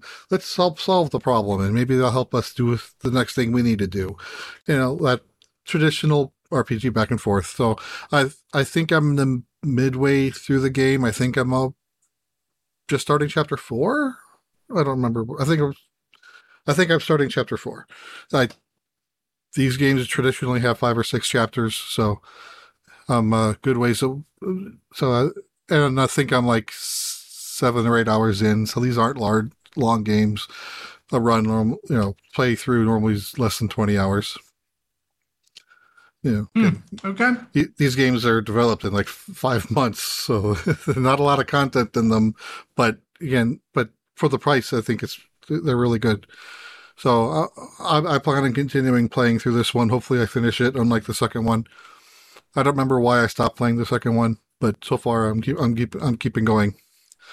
And I, I was hoping Justin would uh, be on for this third game because I wanted to play a game with y'all. The Okay. game is game is Guardian Tales. I think it doesn't come out until October third on Switch. I, I have a preview copy. So w- when I was asked if if I wanted to to play it, I go sure. Let me look at the website to see when it's released to see if there's an embargo. But apparently the game is out on mobile, so no embargo because it's already everything's already out there. But the thing that caught my eye is the price tag. It's free. Oh, So one of those So- games, huh? so here's here's the game I want to play. If I tell you free to play action RPG, what type what type of game are you expecting? Mm. Like a MOBA, like a, or you know what I'm talking about, like an MMO type thing, So I'm talking about like like like Pokemon. like what will you what will the game contain in it? Like um, like a stamina system. You run, you can only play so many staminas. Oh, sure. Yeah, yeah, you like run that. out. Yeah. see So what you're talking about now. yeah. So is there, is there, what other type of things would you might you think of? Free to play. Free to Um, play. m- m- a place for you to buy things like to spend real money. There is a place to buy gems. I'll, I won't continue that thought. I'll let you guess a few more things before I continue. Um, I- like free to play. Um, uh, there's like an online component to it. you have to play it online. I don't think it's you play it with multiple people, but it- Okay. you have to play it online, which means, of course, there's also server down periods, which also happens with this game when when they're pushing out updates. And I think there's an update tonight, so like I can't play Is the it- game when, when I'm done with the Is show. Is it in a foreign language? I don't know what you're trying to get me to guess Okay. here. Well, well, okay, okay. I would think things like is is there a gacha mechanic? Yes, there are two oh, of them. Oh yeah, yeah, sure. one to I didn't think one, about that. yeah, one to pull the heroes and one to pull weapons. Though, you know, and you know, the game top loads you with a whole bunch of stuff. So I know, Mm-hmm. obviously I haven't had to pay for anything yet. Um, I've only played oh yeah, you know, daily rewards for logging in. You know, Oh sure, sure. There's daily rewards, right? yeah. So you know, I've, I've only played for two days so far, so I'm still early on. I'm still in the first world, so pretty much everything has been given to me that I haven't had to pay for yet, including, uh, and you know, it'll gives you this as like a like a mission thing, to get extra small rewards for it, which also Okay. acts as a tutorial to teach you how to go into the menus to do things like spend these upgrade points to level up your your hero. So I, Oh, I did boy. that. My, my hero is level twenty five, and I'm I'm on, still on like the first world. So That's what I was gonna say. I bet it's like, hey, you can get this really this this upgrade, but like to beat this this enemy, you're gonna have to be like level forty five, and Yeah. you can't Well, get level forty five yet. I think the max level is 30. But you know, my the starting hero is still a one star hero. So that's another thing this thing has. Ranks hero rankings. Oh, So I don't know what a one star versus three star versus five star means. I I, I do have I do have a four star weapon. Uh, I think I can equip it to my hero, but it's like really designed for a specific different hero that I don't have. Yeah, if it's equipped to her, then you get extra bonuses. So yeah, it's so it's it's your relatively generic RPG with mobile. It's a mobile game on a Switch. I'm sure they'll get to a point where it'll like super paywall me. Uh, and at that point, I'll probably stop playing. I do want to keep keep going. At least get past the first world or two. I was also gonna suggest, and I, I'm not like that. Are there inappropriately dressed girls? no, um, and, th- and that's how they add. They they do their ads. Mm, no, I, I don't think that they're inappropriate. They are. You do see, like the actual gameplay models are like 16-bit pixels or 32-bit Okay. pixel art.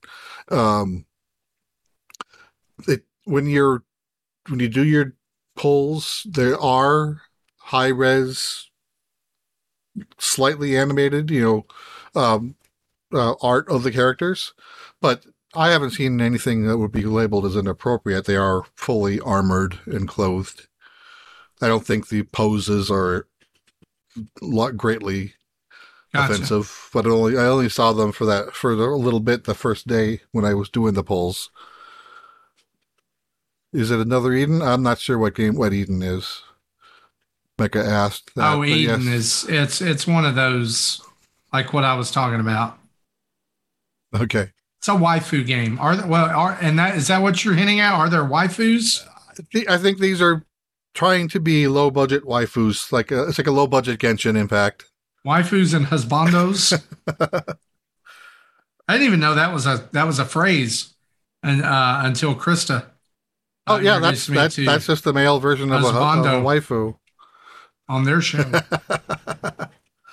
yeah, so so I, I I plan on playing more of that, and uh, so yeah, so I have two games I'm working on, and then of course as Justin hinted at, I have another game that I don't think I can talk. You know, I, I have downloaded. I haven't played it yet. I don't think I can really talk about it until the tenth. So I'll talk about that in three weeks. Okay. nice.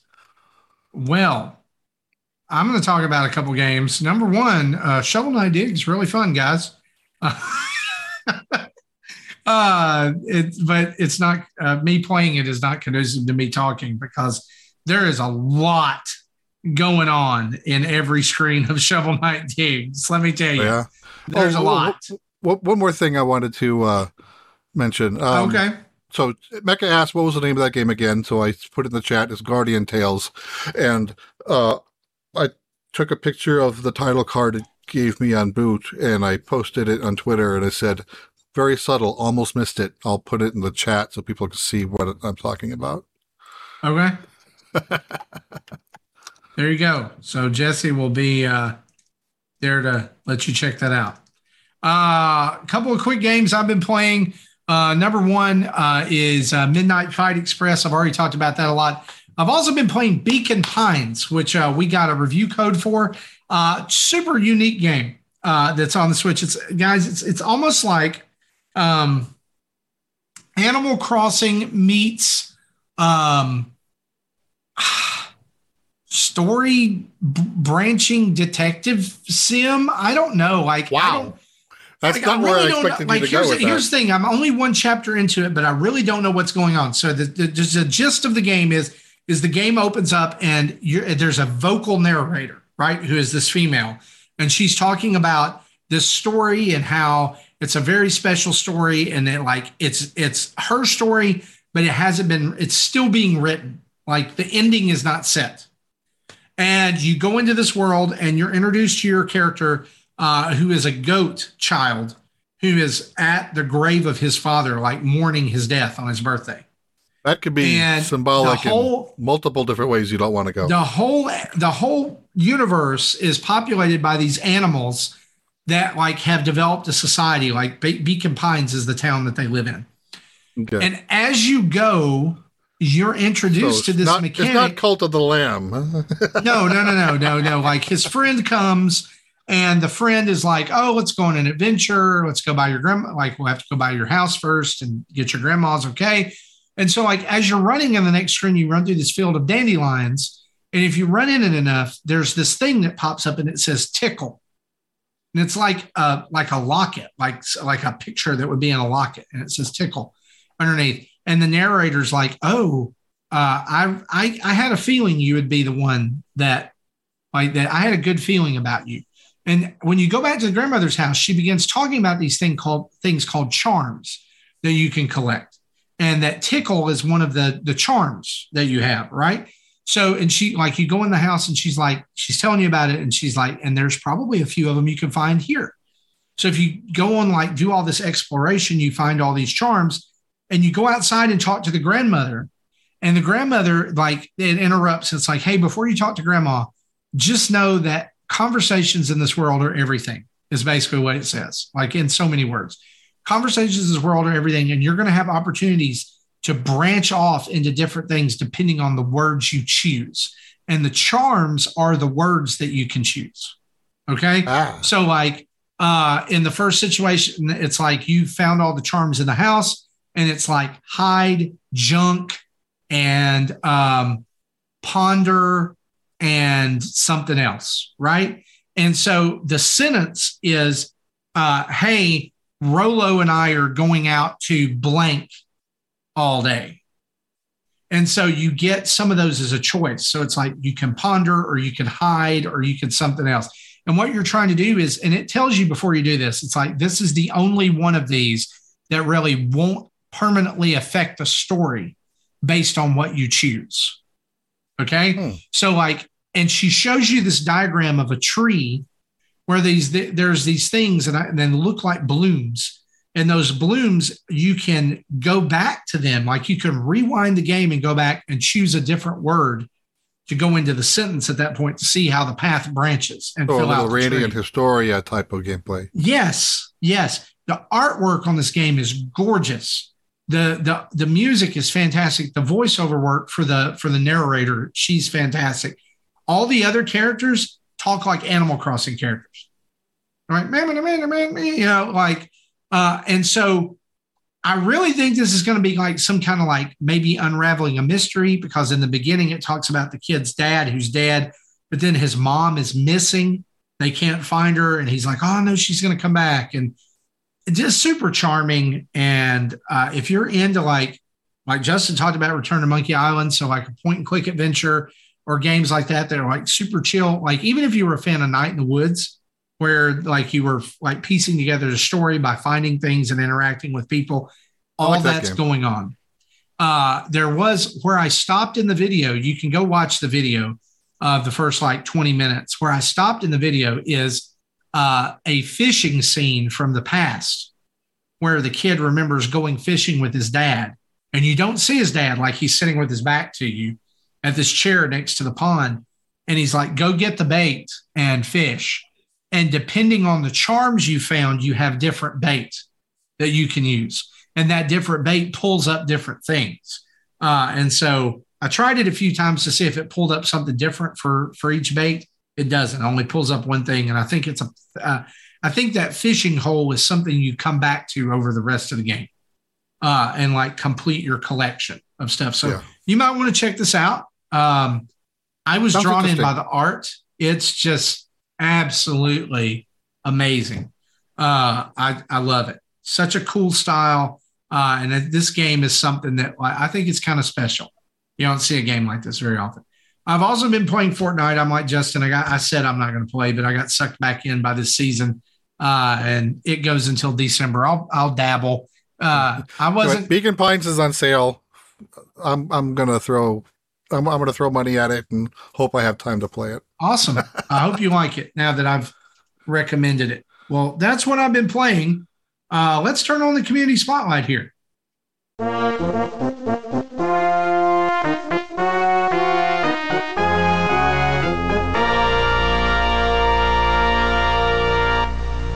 So as we flip on the community spotlight, we want to remind you guys about the Nintendo Dads family of podcasts, uh, Game Pass news, Dads After Dark, Retro Logic shows. You can go over to nintendodads.org and you can find all of the Spotify feeds there uh, and go to your favorite podcasting app and subscribe. You can find all of the stuff. Game Pass news drops every Saturday. Dads After Dark uh, every Monday night with an occasional episode in between uh, and uh, Retro Logic and its uh, resulting podcast uh, drop at different times. So you'll just have to go over there and check them out. So, uh, but be sure to throw them some love as well because uh, there's a whole world of stuff that's going on outside of the main Nintendo Dads podcast, and we would hate for you guys to miss it. Uh, let's dive into some questions from our fam uh, from our community. We've got quite a bit uh, here. Uh, questions from Discord up first. Chris HL asks us this Why doesn't Nintendo take more advantage of local co op, i.e., the ability to connect multiple Switch consoles in one place to play together, but each player only sees what's on their screen? Mario Chase. Wouldn't that sell more consoles and more software? Jesse, how uh, how uh, doable is that? Like for like I I know there we can do a local like ad hoc network for like Mario Kart and Smash Yeah, and stuff like Yes. that. But how how Like- could it do something different on one screen? And yeah. If the game wants to, like I know they had the I forget was it was it a Mario Party where you could uh like set up two switches together and draw lines telling them this is where they connect, and yeah, I can actually play like a game of tank across. yeah, Mario Mario switches. Party uh, Superstars, I think was able Yeah, to do that. so that. it's definitely possible as long as the game, you know, the the games have constant communication and sharing data back and forth. Um, you know, e- even uh, yeah, and that's just using like local Bluetooth connectivity. That's not using Wi-Fi or networking uh, to do that. Right. Like, like, like get, the get voice of cards games.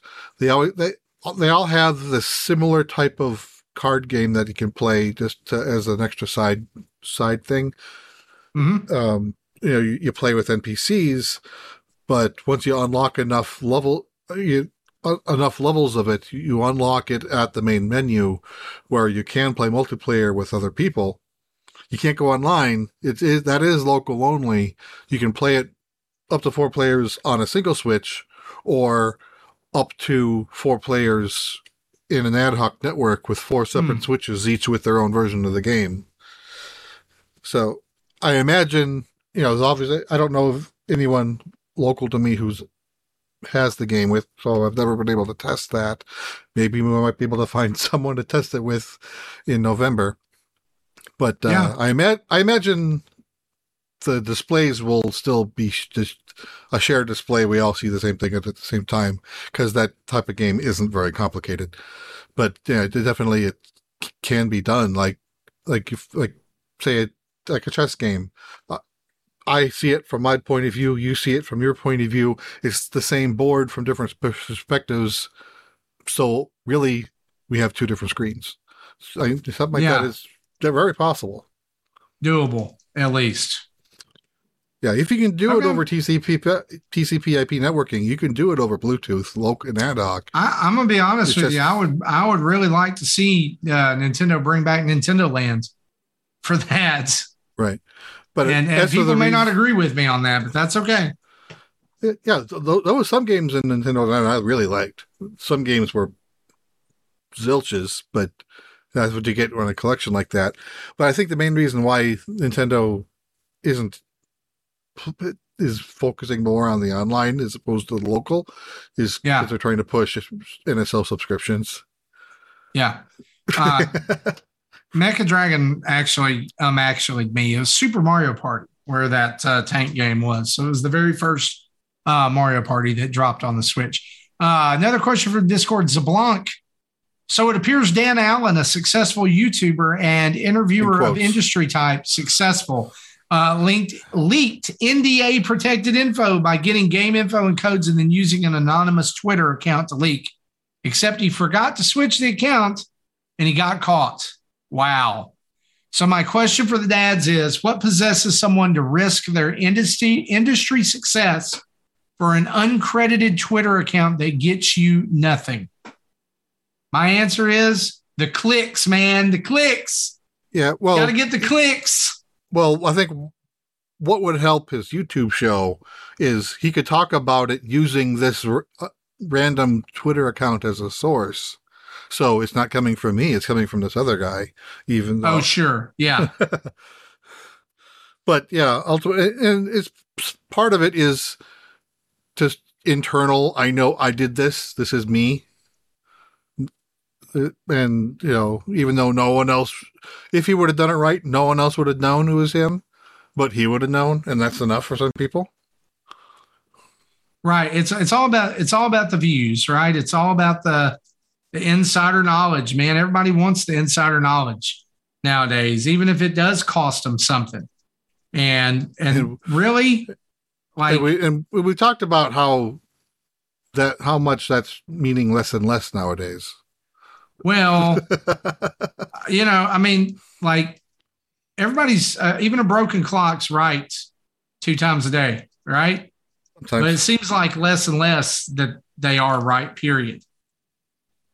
I mean, even who was it? Jeff Grubb, who we've had on our show before. Uh, he he talked about uh, the the Zelda heavy uh, whatever, and that didn't happen. right, and uh, and the Metroid Prime remake. Oh yeah, yeah. So I hate it. I hate it for him. But dude, if you are gonna, um, if you're gonna, if you're gonna risk it for the biscuit, you better be sure that you're closing your accounts out when you're after him. It's stupid anyway. It's stupid and slimy. But uh, anyway, and and that's that's easy to do. I've like posted multiple times under my own account when I meant to post it on the on the Nintendo Dads, Yep. or vice versa. And easy to do. It's so easy that maybe it's not worth it. I'm just saying. right, I've just, you know I've never just saying. posted anything that's NDA-able. This is you No. know, normally posting a joke. right? right. Uh, Hoots says this Splatoon multiplayer activities ranked in order of funness one, Anarchy slash rank battles, two, Salmon Run, 3.1, Tricolor Turf War, it's still new, 3.2, Turf War. And then he says, change my mind. Um, well, Jesse's not going to do that. Uh, but uh, I can't. I can't change your mind. Uh, you're right.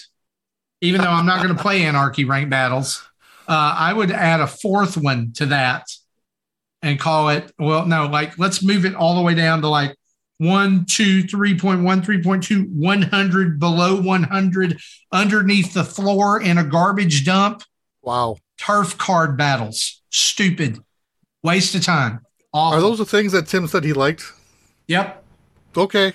Tim can have them. Blech. They're awful. Fan, I imagine I probably would have liked that part of it too if I you probably would. It's it's awful. It's I probably would want the game no in, in, sense. in it makes life. no sense. I I played the tutorial multiple times. It still doesn't make any sense. Anyway, Some, someone will make a set and have them sold on Etsy or something. oh, I'm sure. I'm sure. um, skinny mats.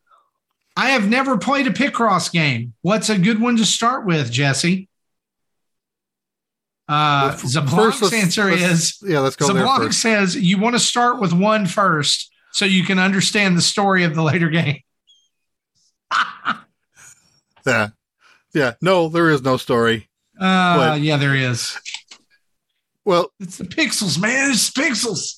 The Pixels, the P I C Z L E, those games have oddly enough have a story, Yeah, I know. but but you know, but the Jupiter series of games do not. And so, really, any you can pick up any game. They all give you a tutorial. They all have the same type of hint systems if you want to enable them. So you really can't go wrong starting Hmm. anywhere. You know, the later games usually will give you bonus puzzles for having previous ones. So, like Picross 8 will give you extra puzzles if you've, if you've had, I think, 4, 5, and 6. It's like each one will give you one giant puzzle. That'll probably take me an hour to, to beat, or hour, no, hour to an hour and a half to beat each. Okay. Uh, So, so there is benefit to having mul- more than one game, but yeah, Hmm. so you can start anywhere. Here's your follow up uh, Picross question. Jesse, this is like a bonus week for you. You got Picross C- S8 news, two questions about Picross. Ebucel uh, says, Is Mario's Picross better or worse than my Nintendo Picross, The Legend of Zelda Twilight Princess? And then he asks, Which is version one for story reasons? Yeah, again, no story here, but uh see, when you say Mario's Picross, are you talking about this? What was on the Super Nintendo, or what was what was on the Game Boy? I think he may be talking about the, the, the Game Boy because he's, he references 3DS there too. Okay, because you know, but again, either place is a good place to start. You know, no real story here.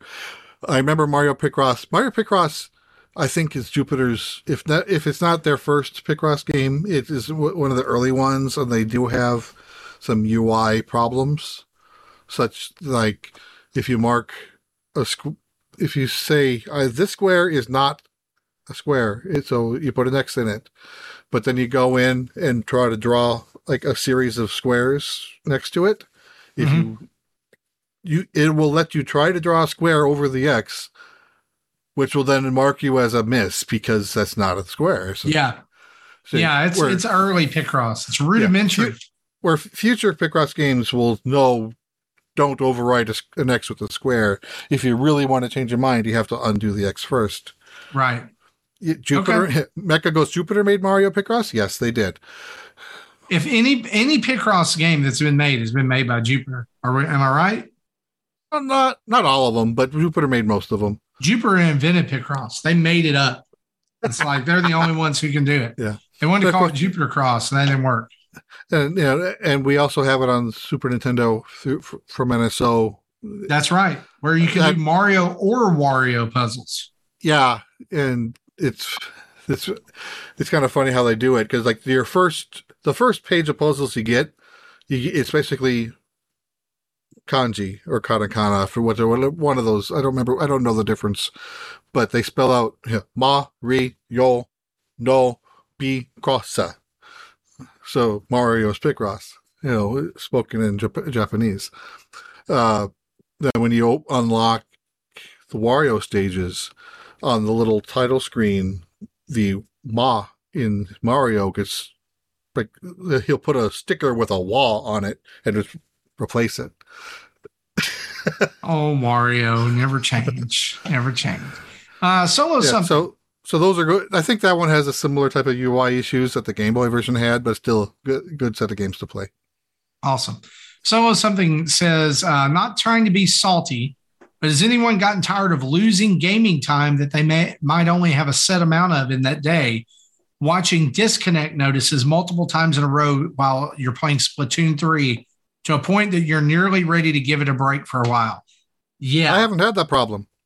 Well, Jesse, you you, you can only have that problem if you buy the game. Okay, Uh, but yeah, Oh, I mean, those listen, those first couple of days were pretty rough. I've not had that problem since then, and I've noticed that problem doesn't really happen a lot in Salmon Run, which I've been playing a lot of. But the other modes, Turf War, it, you, I still get the occasional. But full disclosure, I've not played it in a week and a half, pretty much. So, um, I at Tim's Breath of the Wild is my Splatoon two. I had never not beaten Splatoon 2 yet. So I wanted to beat that before I did the story of Splatoon 3. Then I remembered the Octo expansion and I'd never played that either. So I need I have to now I have to beat that before I So play now, now you're behind. It's I like you have to play Persona 4 before you play Persona 5. I'm not now. playing Persona 4 before I play 5. I can't do it. Um, our last question here comes from Mecha. And honestly, I saw something about this, but I don't know how much we can talk about it because I just don't know.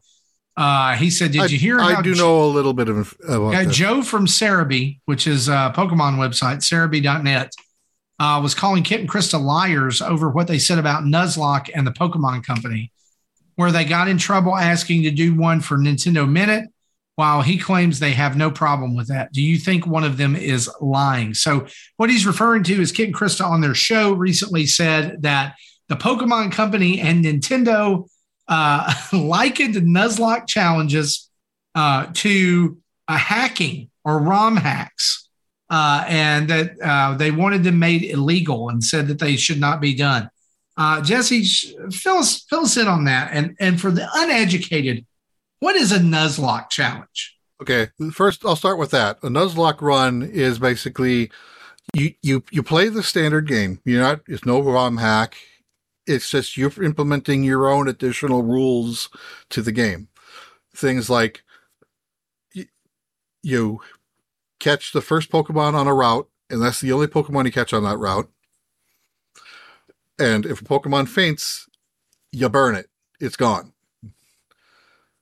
and then you just go play the game, see how far you can get. You know, it is very difficult to beat a Nuzlocke run due to that those limitations. I'm sure there's there's other rules, but those are the two biggest ones. But again, these uh, Marty's well, you can't. Marty is looking at me like he's like I'm talking. That's uh, stupid. Just yeah. play Pokemon. My gosh.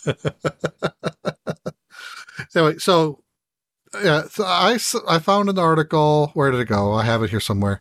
This is from Nintendo Life, which referenced a Eurogamer article that basically says that is like a heated moment of mis- misunderstanding and miscommunication between the, the Pokemon Company and Kit, Kit, Kit and Krista's question. Probably also multilingual doesn't help.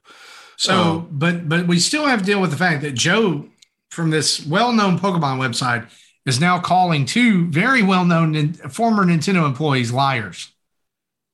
I think, I think he said that before the clarifications came from the Pokemon Company, which you know spawned their response. So, see the the article says the Pokemon Company International does not have any issues with fans or creators playing the video games with Nuzlocke rules. As mentioned in the original article, the Pokemon Company statement perhaps indicates it has more of an issue promoting the Nuzlocke challenge in an, in an official capacity rather than taking umbrage with the Nuzlocke challenge as a concept. So they just basically Okay. didn't want Nintendo proper in, endorsing it. You know, Kit and Krista, as now independent creators, they can do what they want. That's right. I still just play Pokemon. Don't make Yeah, up, I have- don't make up uh, mythic rules for Pokemon. I, I have I have a hard time playing the games native by themselves, much less with the Nuzlocke rule. I think my son has tried Nuzlocke and My son has tried Nuzlocke, and he's does like, not "Oh, get man, far. I got to. I'm I'm I'm three hours in the game now. I got to start over because I don't have any more Pokemon. I'm like, you've waste of time. Stop it. Just be normal. Well, for some people, that's fun, and if that's Yeah. if that's fun it for you, it's stre- it is. You're right. If it's fun for it. you, I'm sorry. If it's fun for you, go have a blast doing your But- Nuzlocke challenge. but I agree with Marty. It doesn't make any sense. Like, yeah. I mean, the the whole the whole catchphrase of the game series is gotta catch them all. Not you gotta catch one on each route. oh my gosh. And, and so you don't you, you don't want that first Pokemon to be a Rattata because then you're kind of screwed. Right. Right. Right. Right. Anyway, guys, guess what? That's a show. It Booyah, a Tim. It is we a can do a short show. Just means you can't be here and Justin can't be here for the last half. So Yeah, well, yeah, still short short show is still two hours long. yeah, yeah. Episode three ninety three. Thanks for joining us, uh, guys, for uh, this episode. Thanks for hanging with us. Uh, as we close out the show, we want to say a huge thanks to our Patreon producers, Dave Ernsberger, Solo Something, Alexander Ocampo, RJ Kern, and Chad Benoist. Thank you guys for being there at the $30 level. And thanks to each and every one of our other patrons, uh, the $10, the $5, the $1 level. You guys are awesome. And we love you so much. Uh, thanks for supporting the show and making lots of things here at Nintendo Dads HQ possible. We also want to say thanks to our followers and supporters over on YouTube, where we're approaching 6,400 subscribers. Twitch, uh, approaching 1,400 followers. And thank you to our 20 Twitch subscribers who throw their Amazon Prime, Twitch Prime subscription our way and get access Discord too. If you want access to Discord uh, and all kinds of fun activities and insider uh, talk and baseball and monthly mayhems and dads after dark going crazy, uh, you can uh, head over to patreon.com backslash Nintendo Dads uh, where you can sign up and be a part of that. Don't forget, head over to manscaped.com and goodr.com. That's G O O D R.com. And uh, get yourself a little something nice, real nice, with the code NINDADS. That's N I N D A D S, 20% off on your Manscaped order and some cash off on your Goodr order as well. And be sure to check out our merch store, nintendodads.org backslash merch, where for right now you can get uh, new shirts, stickers, whatever you want, posters celebrating the upcoming 400th episode of Nintendo Dads, where we will be live together for that show and Extra Life. You can also find all of our YouTube videos, tweets, podcast episodes, links to our social media, and so much more over at nintendodads.org. Or Oro says, make that 21. Have some Bezos bucks. Yes. Thank you. Way to get in there, Oro. I love you. You're awesome. Uh, you can email us at nintendodads at gmail.com or call in and leave a voicemail at 929-25NDADS. That's 929-256-3237. We want to say a big thanks to OC Remix for the music we use throughout the show. And remember, wherever you listen to Nintendo Dads, your podcast app of choice, Spotify, uh, Overcast, Apple, wherever you are, be sure to leave us a five. That's five stars. One, two, three, four, five. Five star review and some written words to push us on up the charts so people can find out more about how awesome this show is. I mean, pretty easy, right? Five star review. Say some words. Boom. We're done. And we benefit, and you benefit because you're awesome. anyway, guys, this has been episode 393. Thanks for hanging with us. For me, for Justin, for Jesse, for Tim, and for everybody else. Hope you have a great night and a great weekend. See you next time. Bye bye.